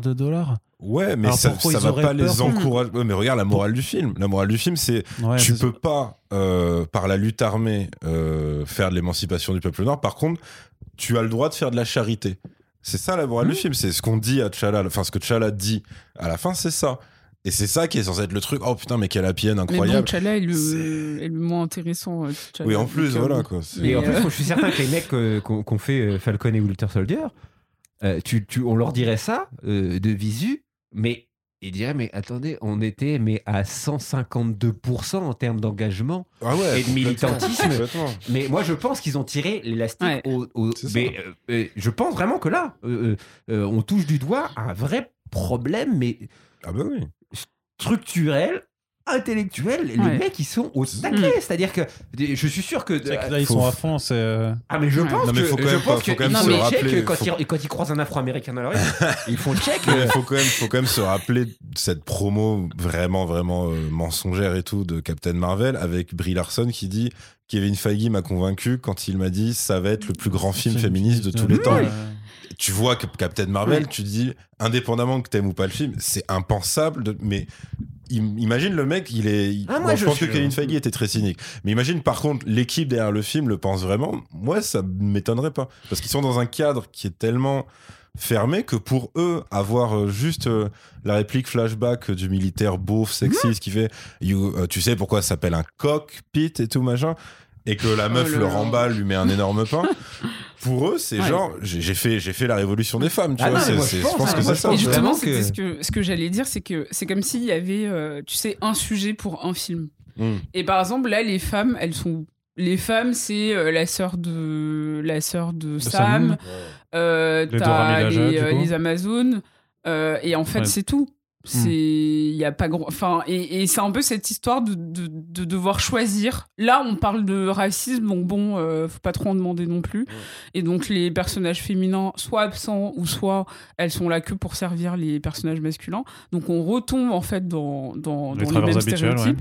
Et en fait, non. Enfin, à un moment, vous pouvez parler de tout sans forcément forcer et sans forcément être dans un truc très voilà, très gnangnan. C'est-à-dire que, ouais, c'est parce que dans cette idée-là, c'est-à-dire que la prochaine fois qu'on va vraiment reparler de femmes dans Marvel, ce sera pour Captain Marvel 2, quoi, et pour Miss Marvel, Black juste Widow, avant. Pour les Eternals, et les Eternals aussi. Black Widow. Ouais, Eternals. Bah, c'est un groupe, quoi. C'est un groupe hyper diversifié, donc ça va être vraiment... Après, je sais pas qui ils ont, tu vois. Qui vont mettre en avant. Non, mais si on veut être hyper cynique, Eternals, ça va être représentativité The Movie LGBT. Ah merde. Donc ils vont pas se marder, ils vont remplir juste des cases. Mais j'ai pas envie de le voir comme ça, mais c'est comme ça qu'ils le vendent aussi un petit peu. Après, de toute façon, il y a un truc, c'est qu'aussi, pour le coup, les mecs qui valident les budgets en amont et tout chez eux, oui, il y a le côté étude démographique, à qui ce film s'adresse, quel public on peut rameuter. Et non, ben, Shang-Chi, c'est juste des mecs qui veulent conquérir le marché chinois, et c'est ultra triste de le dire comme ça. Mais oui, mais ça n'existe que comme ça.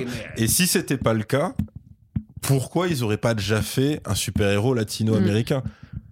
Parce qu'en fait, c'est un marché qu'ils ont déjà. Donc, ils ne sentent pas le besoin d'avoir un film. Pourtant, tu pourrais dire, mais attendez, c'est la première minorité aux États-Unis. Et en plus, après, t'as toute l'Amérique du Sud. Donc, un mec normal, si tu penses juste en termes de représentativité, tu pourrais dire, bah, Wachin, là, le seul. Bah, ils ont mis un Ghost Rider qui était latino, quoi. Mais c'était à la télé. Ah non, mais tu vois, je veux dire, c'est pas au niveau du Wonder Woman ou d'un Black Panther. Leur seul personnage latino, c'est le pote d'Ant-Man qui est un cambrioleur. C'est-à-dire qu'en fait, ils peuvent faire les mecs pseudo-woke autant qu'ils veulent. C'est juste, enfin, tu vois, c'est comme quand. Alors, America Chavez est prévu. Doctor Strange 2. Ouais. D'accord. Okay. Mais parce que dans les Marvel... Elle arrive. T'inquiète pas, il y a un exécutif de chez Disney. Mais c'est pas son film en tant que... On a ça. Mais parce que dans les comics... Oui. Il y a un héros latino, en réalité. Parce que c'est ça en fait l'histoire. Alors c'est t'as même le maître de la diversité qui est Miles Morales, puisqu'il est à la fois jeune, noir et latino. Donc... Oui, mais c'est dans Spider-Man. Oui, c'est Spider-Man, c'est le nouveau Spider-Man. Oui, c'est le nouveau Spider-Man, mais c'est ça en fait, c'est plus comment ils vont repiocher des comics qui ont été oubliés ou qui sont pas forcément connus du grand public pour en faire des nouveaux étendards. Ouais, après Miles Morales c'était très très très populaire, mais bon, c'est vrai que Miss Marvel va permettre d'aborder la question de l'islam, enfin des personnages musulmans. Mais c'est vrai, mais Miles Morales, beaucoup le voient vraiment d'abord comme un Renoir avant de le voir comme latino. Si t'es pas au courant, c'est un Afro-latino. Sa mère est très présente et tu vois. Sa mère, ouais, mais c'est pas, elle est pas. Oui, mais c'est vraiment la communauté hispanique, elle lui parle. Ouais, mais même dans Spider-Verse, ça reste très succinct. Tu t'y fais pas forcément plus attention que ça. Et après, si tu vois juste Miles Morales comme ça sur un dessin, c'est pas dit. America Chavez, par contre, là, c'est sûr. Après, il faut voir l'importance qu'ils vont lui accorder, parce que ça a l'air d'être un beau bordel, quand même, Doctor Strange. Et dans Spider-Man, il est colorblind, en fait. Enfin, il y a quand même ce... On sait qu'il est afro-latino, mais en fait, c'est quand même pas très, très bien montré. Et donc, j'ai un ami, Carl, qui m'en avait parlé, où il disait que c'était à la fois hyper important, et en même temps... Parfois, on sent que qu'ils veulent pas trop insister sur son identité raciale, et donc c'est toujours aussi ça le problème, c'est comment t'en parles en le faisant de manière assez naturelle, sans que ce soit gnangnan, mais sans non plus que ce soit invisibilisé totalement, quoi. Donc c'est un peu le problème. Non, mais de toute façon, Disney, c'est hyper casse-gueule de faire tenir tout ça dans un univers partagé. Où au bout d'un moment, c'est une grosse boîte qui fait de la prospection sur différents cœurs de cible et différents marchés communautaires. Et en fait, les trucs sous-jacents, l'envie sous-jacente de tout ça, c'est d'être hégémonique et de toujours faire plus de thunes. Et donc vraiment, on part de tellement loin juste sur la base des intentions de départ que. Enfin moi, grosso modo, si je préfère regarder une série HBO comme Lovecraft Country, où vraiment là tu sens regarder un film comme Get Out, Watchmen, où vraiment là je me dis ok, on est dans une œuvre finie. Singulière qui est une véritable proposition Marvel Studios, Marvel Comics. Mais HBO, ils ont de la thune aussi, tu vois, ça appartient à Warner, c'est un énorme groupe aussi. Donc simplement, ils se sont fait connaître en étant c'était la chaîne prestige dès le départ. Là, Marvel, c'est tout ça, tout ce qui est en train de se passer.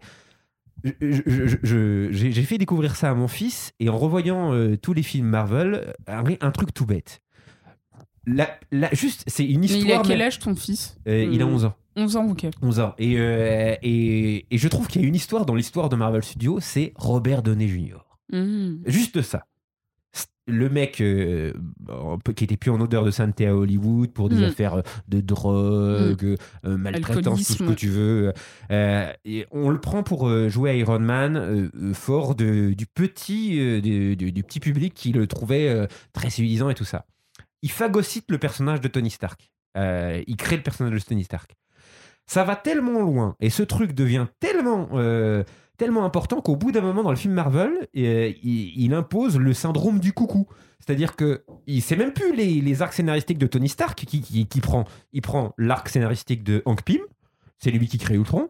Il prend l'arc scénaristique de l'oncle Ben. Et au final, et même l'humour du monde Marvel...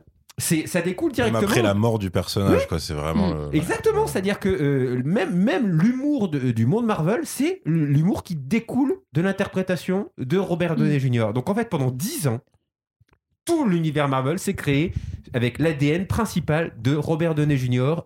A des liens avec tout le monde, Spider-Man, etc., Captain America. Et aujourd'hui, c'est-à-dire depuis Endgame, depuis qu'ils ont terminé Ils sont dans une phase de... C'est pas un hasard, hein, s'ils n'ont pas sorti de film tout de suite après Endgame. C'est qu'ils ont eu besoin de se retrouver tout seuls et de se dire, bon, bah, qu'est-ce qu'on fait sans star ? Et bah, sans star, désormais, il faut créer des histoires qui disent peut-être un peu plus de choses. Donc, on va tenter de parler du deuil.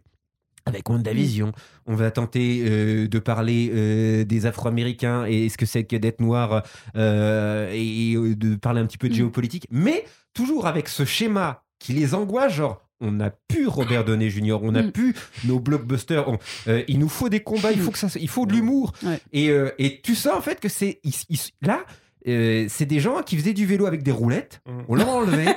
Et c'est les quelques pas mal assurés, genre Black Widow, on le sort, on sort pas. C'est parce qu'il n'y a pas des autres, en fait. Il n'y a que des femmes tout le temps. Et ça va marcher. Et en plus, c'est des acteurs américains qui parlent avec un accent russe. C'est peut-être... Ça se fait encore aujourd'hui. Ça se tente.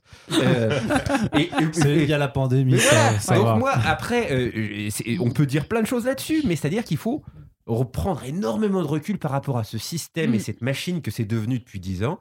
Qui est hyper intéressante à regarder en termes de « Oh tiens, que font les riches de leur argent ?» Moi, je trouve, je trouve que c'est « Ah tiens, ah, les riches s'intéressent aux noirs. Alors comment vous nous voyez ?»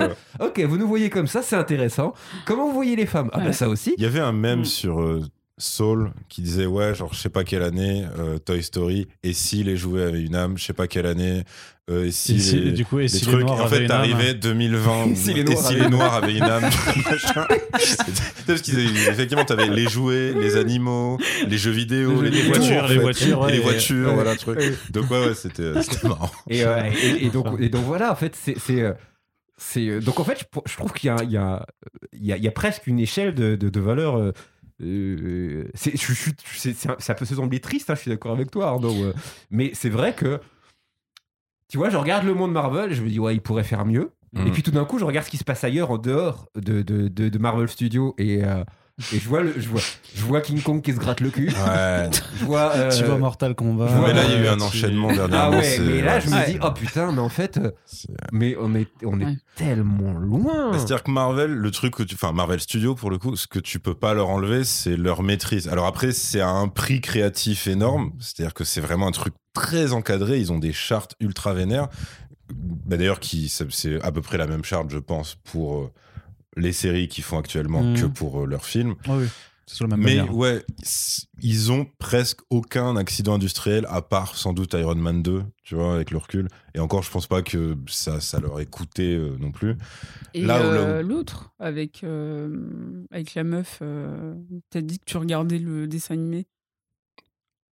Ah ouais, donc c'est Harley Quinn, mais tu penses à Suicide Squad. Oui, voilà. C'est Warner DC. Ah oui, c'est okay, Warner DC. D'accord. C'est-à-dire que justement, Warner DC, ils ont des vrais accidents industriels. Eux, ils ont que ça. Ils ont vraiment des erreurs de montage. Enfin, ils ont créé ce truc de te revendre 2 fois le même film parce que la première version était ratée. Enfin, c'est quand même un truc. Et ça a marché. Et voilà. Bon, après, t'as toujours le côté bonbon. Mais d'ailleurs, pour moi, c'est ça. que tu peux pas non plus enlever à leur série, en fait, Marvel Studios maintenant, c'est qu'en fait, c'est le même principe que El Camino pour Breaking Bad, ça ne sert à rien. Oui. Mais c'est en mode, hey, vous êtes des supporters en vrai, ouais. Vous les aimez, ces persos. Allez, on vous en remet une petite couche. C'est la bonus, c'est le souhait, c'est un petit bonus, cachée, tu vois, c'est un truc comme ça. Donc, il y a le côté inoffensif et tout. Par contre, là où je pense qu'ils galèrent réellement en matière de concept, d'écriture, et où tu dis, mais qu'est-ce qu'ils vont en faire, c'est l'intégration des X-Men. Parce que les X-Men... Ah ouais, ouais, ouais. C'est-à-dire déjà, même là, ce que dit Zemo sur le côté surhomme, à tout moment, tu dis, il n'y a pas un mec qui va lever la main, genre son majordome, tu dis, mais du coup, si t'as peur à ce point-là des surhommes, parce que t'es au courant que maintenant, il y a des dieux sur Terre, il y a des robots, il y a des sorciers, tout ça. Alors, non, non, moi, c'est juste les surhommes, en fait, précisément, avec le sérum de Super Soldat. Le reste, ça ne me concerne pas, je peux retourner en prison et tout. Mais là, les X-Men, l'énorme problème, c'est que c'est... toute leur histoire ou presque, c'est quand même juste une allégorie de lutte pour les droits civiques, ouais, de la différence en Amérique, de la différence raciale, donc, ouais, sexuelle ou quoi que ce soit. Tu peux voir ça pour les noirs, tu peux voir ça pour les homosexuels, tu peux vraiment voir ça pour tout. Pour tout, ouais. Et encore une fois, quand t'as Bryan Singer dans le 2 qui te fait la scène face aux flics, il hésite pas. C'est-à-dire que oui, t'as Pyro qui lui a cette rage en lui de machin et qui dit « Ok, vous avez juste... » tirer sur Wolverine, alors c'est pas grave parce que le mec s'en fout, mais juste pour vous faire, je vais vous faire payer ça en fait. Et qu'effectivement, t'as une scène où un des persos principaux, de ce film explose 3 voitures de Condé. Ce qui est impossible dans un Disney Marvel en fait. C'était déjà dans le premier, quoi. C'était déjà dans le premier parce que de toute façon, t'as oui, t'as Magneto et tout. Et il pointe tous les flingues. Ouais, voilà, t'as ça, t'as toujours ce rapport à la police qu'ont les antagonistes des X-Men, enfin plutôt la partie Magneto parce qu'après on part dans des méchants un peu plus galactiques ou immortels, etc. Des scènes comme ça, c'est impensable pour un Disney Marvel. C'est-à-dire, déjà, même Warner DC, ils ont du mal avec la scène d'Harley Quinn, Birds of Prey, dans le commissariat. Il faut que ce soit un fusil à pompons, parce qu'on va pas non plus tirer sur la police. Ah, tu fais, waouh, quand même, les gars. À un moment, et là, tu repenses à James Cameron avec Terminator. Tu vois, ah ouais, lui, il en avait rien à foutre. C'est ça, et franchement, les X-Men chez Marvel Studios, dans l'état actuel, je ne sais pas ce qu'ils peuvent en faire.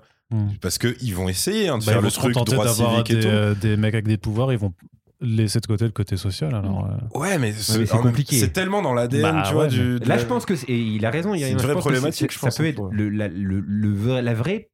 la vraie première fois où il y aura un divorce entre les fans purs et durs, parce que les X-Men en comics et même dans leur renouveau, ils ont carrément fait sécession, c'est-à-dire qu'on on te parle de séparatisme, eux ils ont carrément leur ride avec leur gouvernement, leur costume, donc en fait. Les X-Men, c'est une revendication du communautarisme et de dire ah non, mais nous on n'est pas avec vous. Quoi.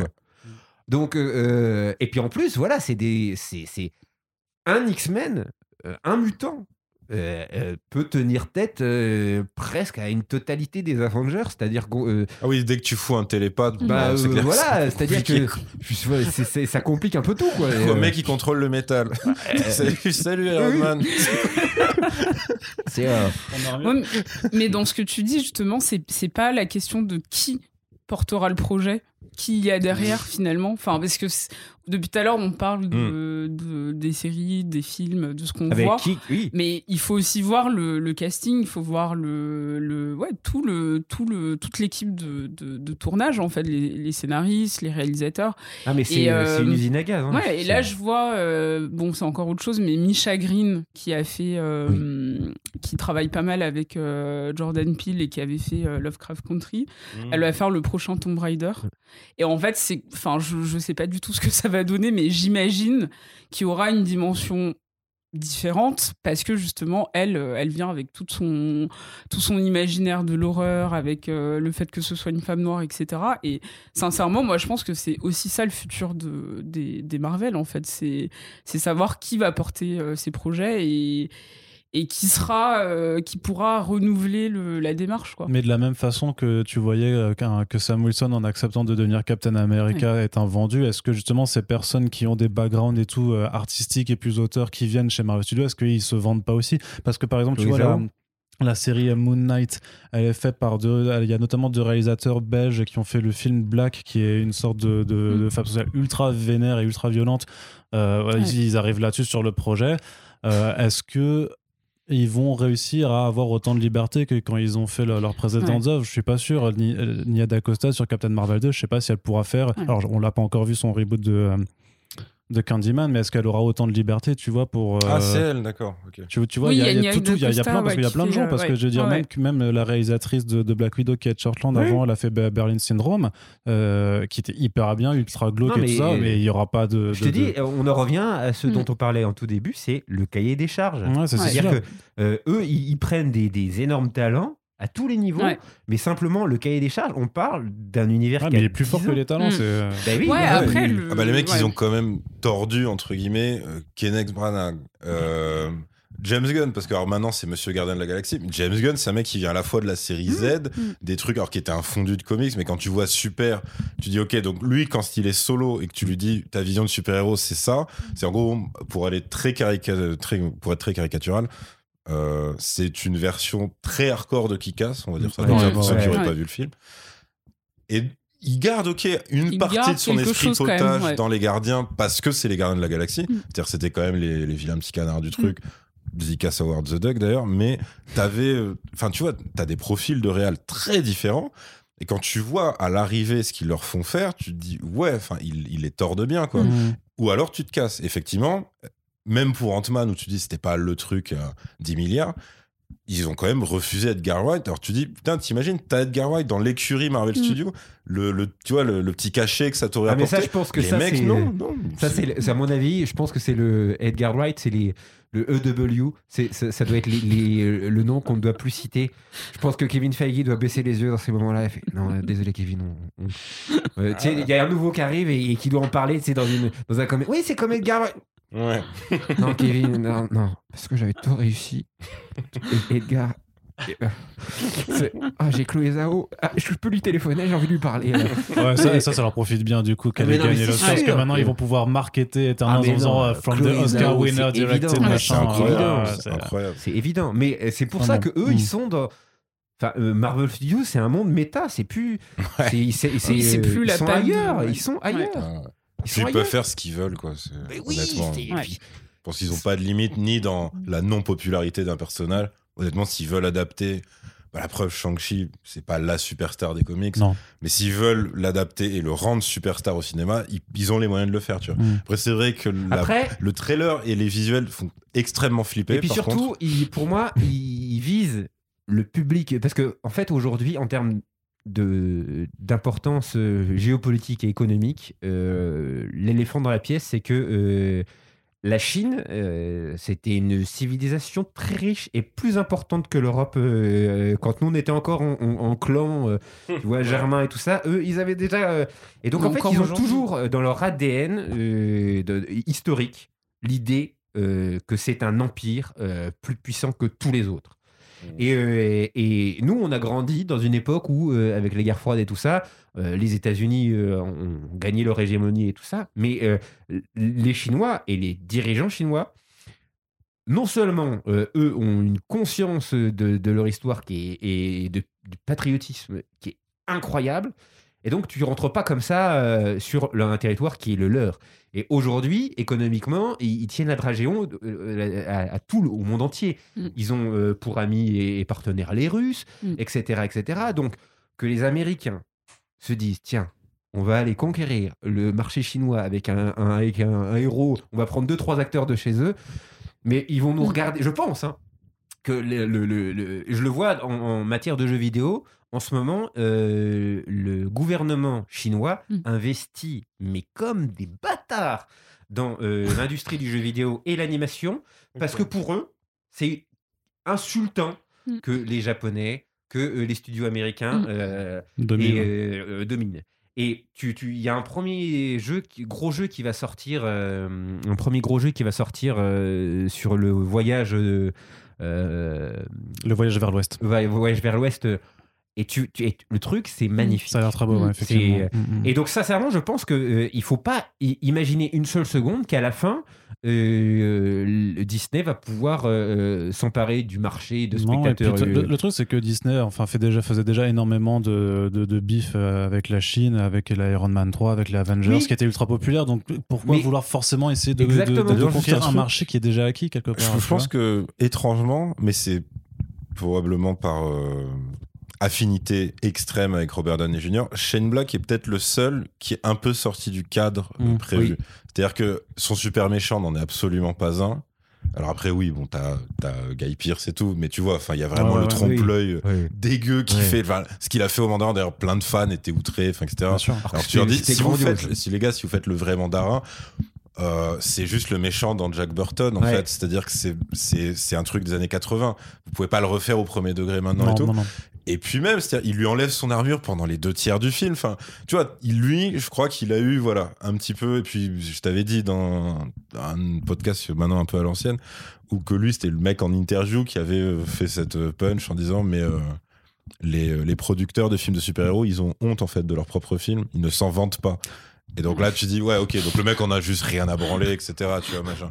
Mais c'est vrai que c'est le seul. Et c'est drôle parce que je pense par contre que Black Widow, ça va être le seul aspect qui me rend curieux en fait dans ce film. C'est comment ils vont traiter la Russie, en fait. Oui. Parce que clairement, c'est pas un film pour se lancer à la conquête du marché russe en matière de cinoche. Et d'un autre côté, c'est tout se passe là-bas, c'est une famille de Russes, c'est elle et ses... tu te dis, comment la Russie va le recevoir? Est-ce que... Tout le monde va parler anglais. Je sais... mais vraiment, il n'y a pas de... c'est compliqué, quoi. Ok. Bon, écoute, en conclusion ouverte, juste, du coup, vous êtes... parce qu'il y a à la fin, il y a un changement de titre pour la série, donc ça s'appelle bien Captain America et le soldat de l'hiver. Vous l'attendez, ce Captain America 4 avec Sam Wilson dans le rôle? Est-ce qu'il y a du potentiel, selon vous? Qui veut se lancer? Jennifer, peut-être? Elle veut pas. Je sais pas. J'attends de voir. En fait, j'ai peur qu'il soit lisse. J'ai peur qu'il soit un peu l'équivalent de T'Challa aux États-Unis, donc un peu le héros qui fait tout bien comme il faut et qui est un peu le gendre idéal, le petit ami de l'Amérique comme Jennifer Aniston à l'époque. Enfin, il y a un truc un peu de conformité qui me dérange dans ce personnage, et donc j'ai hâte de voir comment ça va évoluer, mais j'ai très peur que ce soit vraiment regardez, vous avez enfin votre héros noir, mais qui est américain, et en fait il ne faut plus mettre noir devant, il faut juste l'appeler Captain America, et du coup je trouve que c'est hyper consensuel. Et donc j'attends de voir, mais j'espère qu'ils vont le rendre un peu plus rebelle, un peu plus badass version masculin, et que ce soit moins quelque chose du fan service où on le fait parce qu'il faut le faire, ou parce que on rend hommage aux comics, mais sans redonner de la dimension, sans donner quelque chose d'un peu plus actuel, quoi. Donc j'ai un peu peur. T'as peur aussi, Frédéric? Alors moi, pour ce qui est d'attendre Captain America, en fait, ce qui est bien avec Marvel Studios désormais, c'est que j'ai plus besoin d'attendre quoi que ce soit, parce que de toute façon, même ce dont j'ai pas encore rêvé, ils vont me dire mais on a. Donc oui, ça va venir. Et je regarderai parce que je suis un Marvel zombie comme tout, et après je gueulerai, et puis me dire mais on s'en fout, t'as regardé de toute façon. Et puis ils en feront un autre. Je pense que de toute façon cette histoire, soit ça se pour retrouver vraiment une idée qualitative, soit il faut qu'ils sortent de l'univers partagé. Ouais. Et du coup, dans le multivers, c'est leur potentiellement leur multivers. Pour l'instant, c'est dans leur cahier des charges. Mais on a parlé de l'arrivée des X-Men, qui, à mon avis, est déjà une énorme pierre d'achoppement par rapport à cet univers partagé, parce que ça oblige à tout réinventer. Multivers. Et l'autre élément, c'est les 4 Fantastiques. Parce que les 4 Fantastiques, c'est tout ce que le comics, via Jack Kirby, peut faire de plus fou, et vraiment que seul le médium permet. Tu vois, Galactus qui mange des planètes, Éternité, Tribunal Vivant, les Skrulls, les Kree, tout ça. Tous des trucs qu'ils ont déjà un petit peu introduits avec plus ou moins élégamment. Mais en fait, si on suit la logique qu'ils ont eux-mêmes posée avec Thanos qui fait disparaître la moitié de l'univers, l'évolution du Marvel Studios, désormais, ça doit aller vers Star Trek. ça doit aller vers des civilisations qu'on connaît pas, des vaisseaux, Quasar, Nova, etc., etc. C'est-à-dire que on peut plus. Je suis content qu'ils fassent des petites séries qui se passent dans des petites villes américaines où on prend le temps. C'est sympa, mais simplement. Vous vous êtes mis dans une galère, mais dans votre envie d'hégémonie et de tout rattraper comme ça, qui fait que même dans ces séries-là, vous êtes obligé, vous êtes rattrapé par vos cahiers des charges du spectaculaire, ce personnage doit devenir ça, il doit y avoir une bataille, une sorcière, voilà, mais j'ai pas le budget de montrer ce qu'elle a vécu ou tout ça, pourquoi tu veux le pouvoir ? Mais parce que j'aime bien faire des lumières violettes avec les mains. Et donc les gens qui étaient en train de se tirer sur la nuit en se disant « Oh c'est bien, ils ont rappelé les sitcoms des années 50, oh mais pourquoi ça se termine comme ça ?» Il va y avoir un problème permanent, c'est-à-dire qu'au bout d'un moment, quand t'as un personnage violet qui fait disparaître la moitié de l'univers et qu'après tu veux me ramener tout dans une conversation dans une cuisine, entre les deux il va y avoir un vrai souci, c'est-à-dire que c'est dans le même univers, et donc en fait voilà, je les laisse grossir jusqu'à imploser, c'est intéressant, mais au bout d'un moment ce que le médium permet, la bande dessinée qui est le médium, je le redis, bien supérieur à tous les autres médiums. En cinéma, au bout d'un moment, vous allez vos acteurs, ils vont vous regarder en disant non mais moi je peux pas à la fois jouer un mec qui est issu d'une race de dieux qui a inventé l'univers et en même temps là jouer le fait que je suis devant une canette et que je ne sais pas ce que c'est parce qu'en fait mon statut d'extraterrestre millénaire, il n'y a plus de référent quoi, il n'y a plus de référent. Donc soit tu fais Star Trek, tu vois, tu pars dans un truc, allez hop, on y va.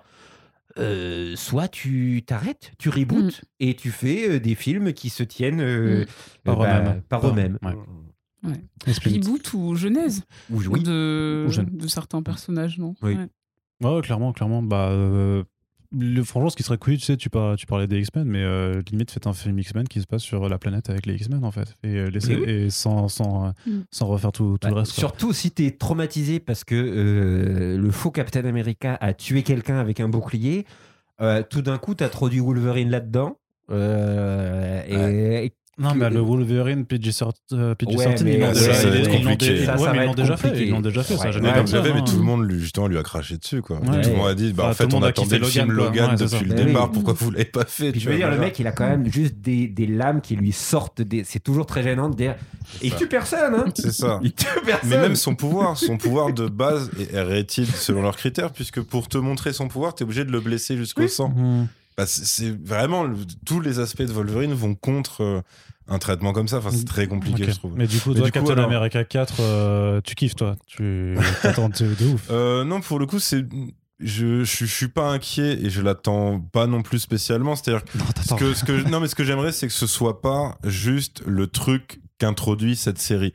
C'est-à-dire qu'il y ait autre chose que Walker dans son coin, Captain America et Bucky au milieu, et qui est, tu vois, une menace plus terre à terre que dans les autres films, et que voilà, tout ça s'organise un petit peu avec Sharon Carter, j'imagine aussi.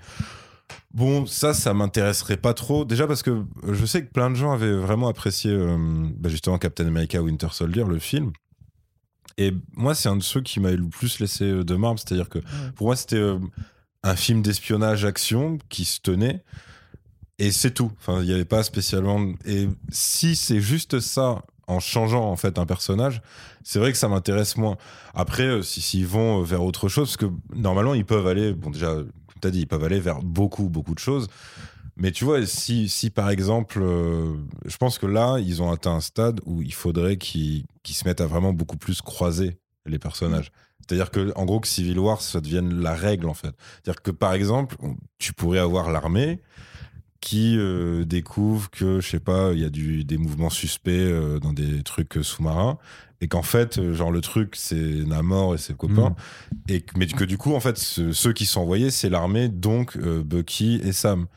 Et tu vois, ça, oui, ça peut m'intéresser. Si c'est un énième truc où, en fait, on décline leur petit univers, mais en restant, tu vois, dans leur petite lorgnette, ça va être toujours, en fait, sympa à regarder, ça va passer le temps.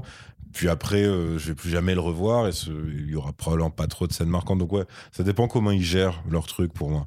Et sinon, oui, pour le l'avenir au global de leur truc, je sais.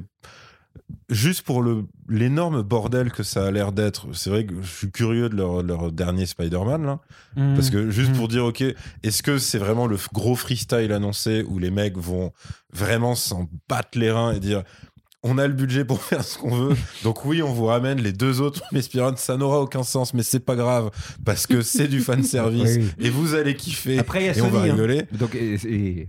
Sony ça. Derrière ils ont un cerveau qui leur permet d'imaginer le genre de cerveau à racner hein, justement ouais. Ouais.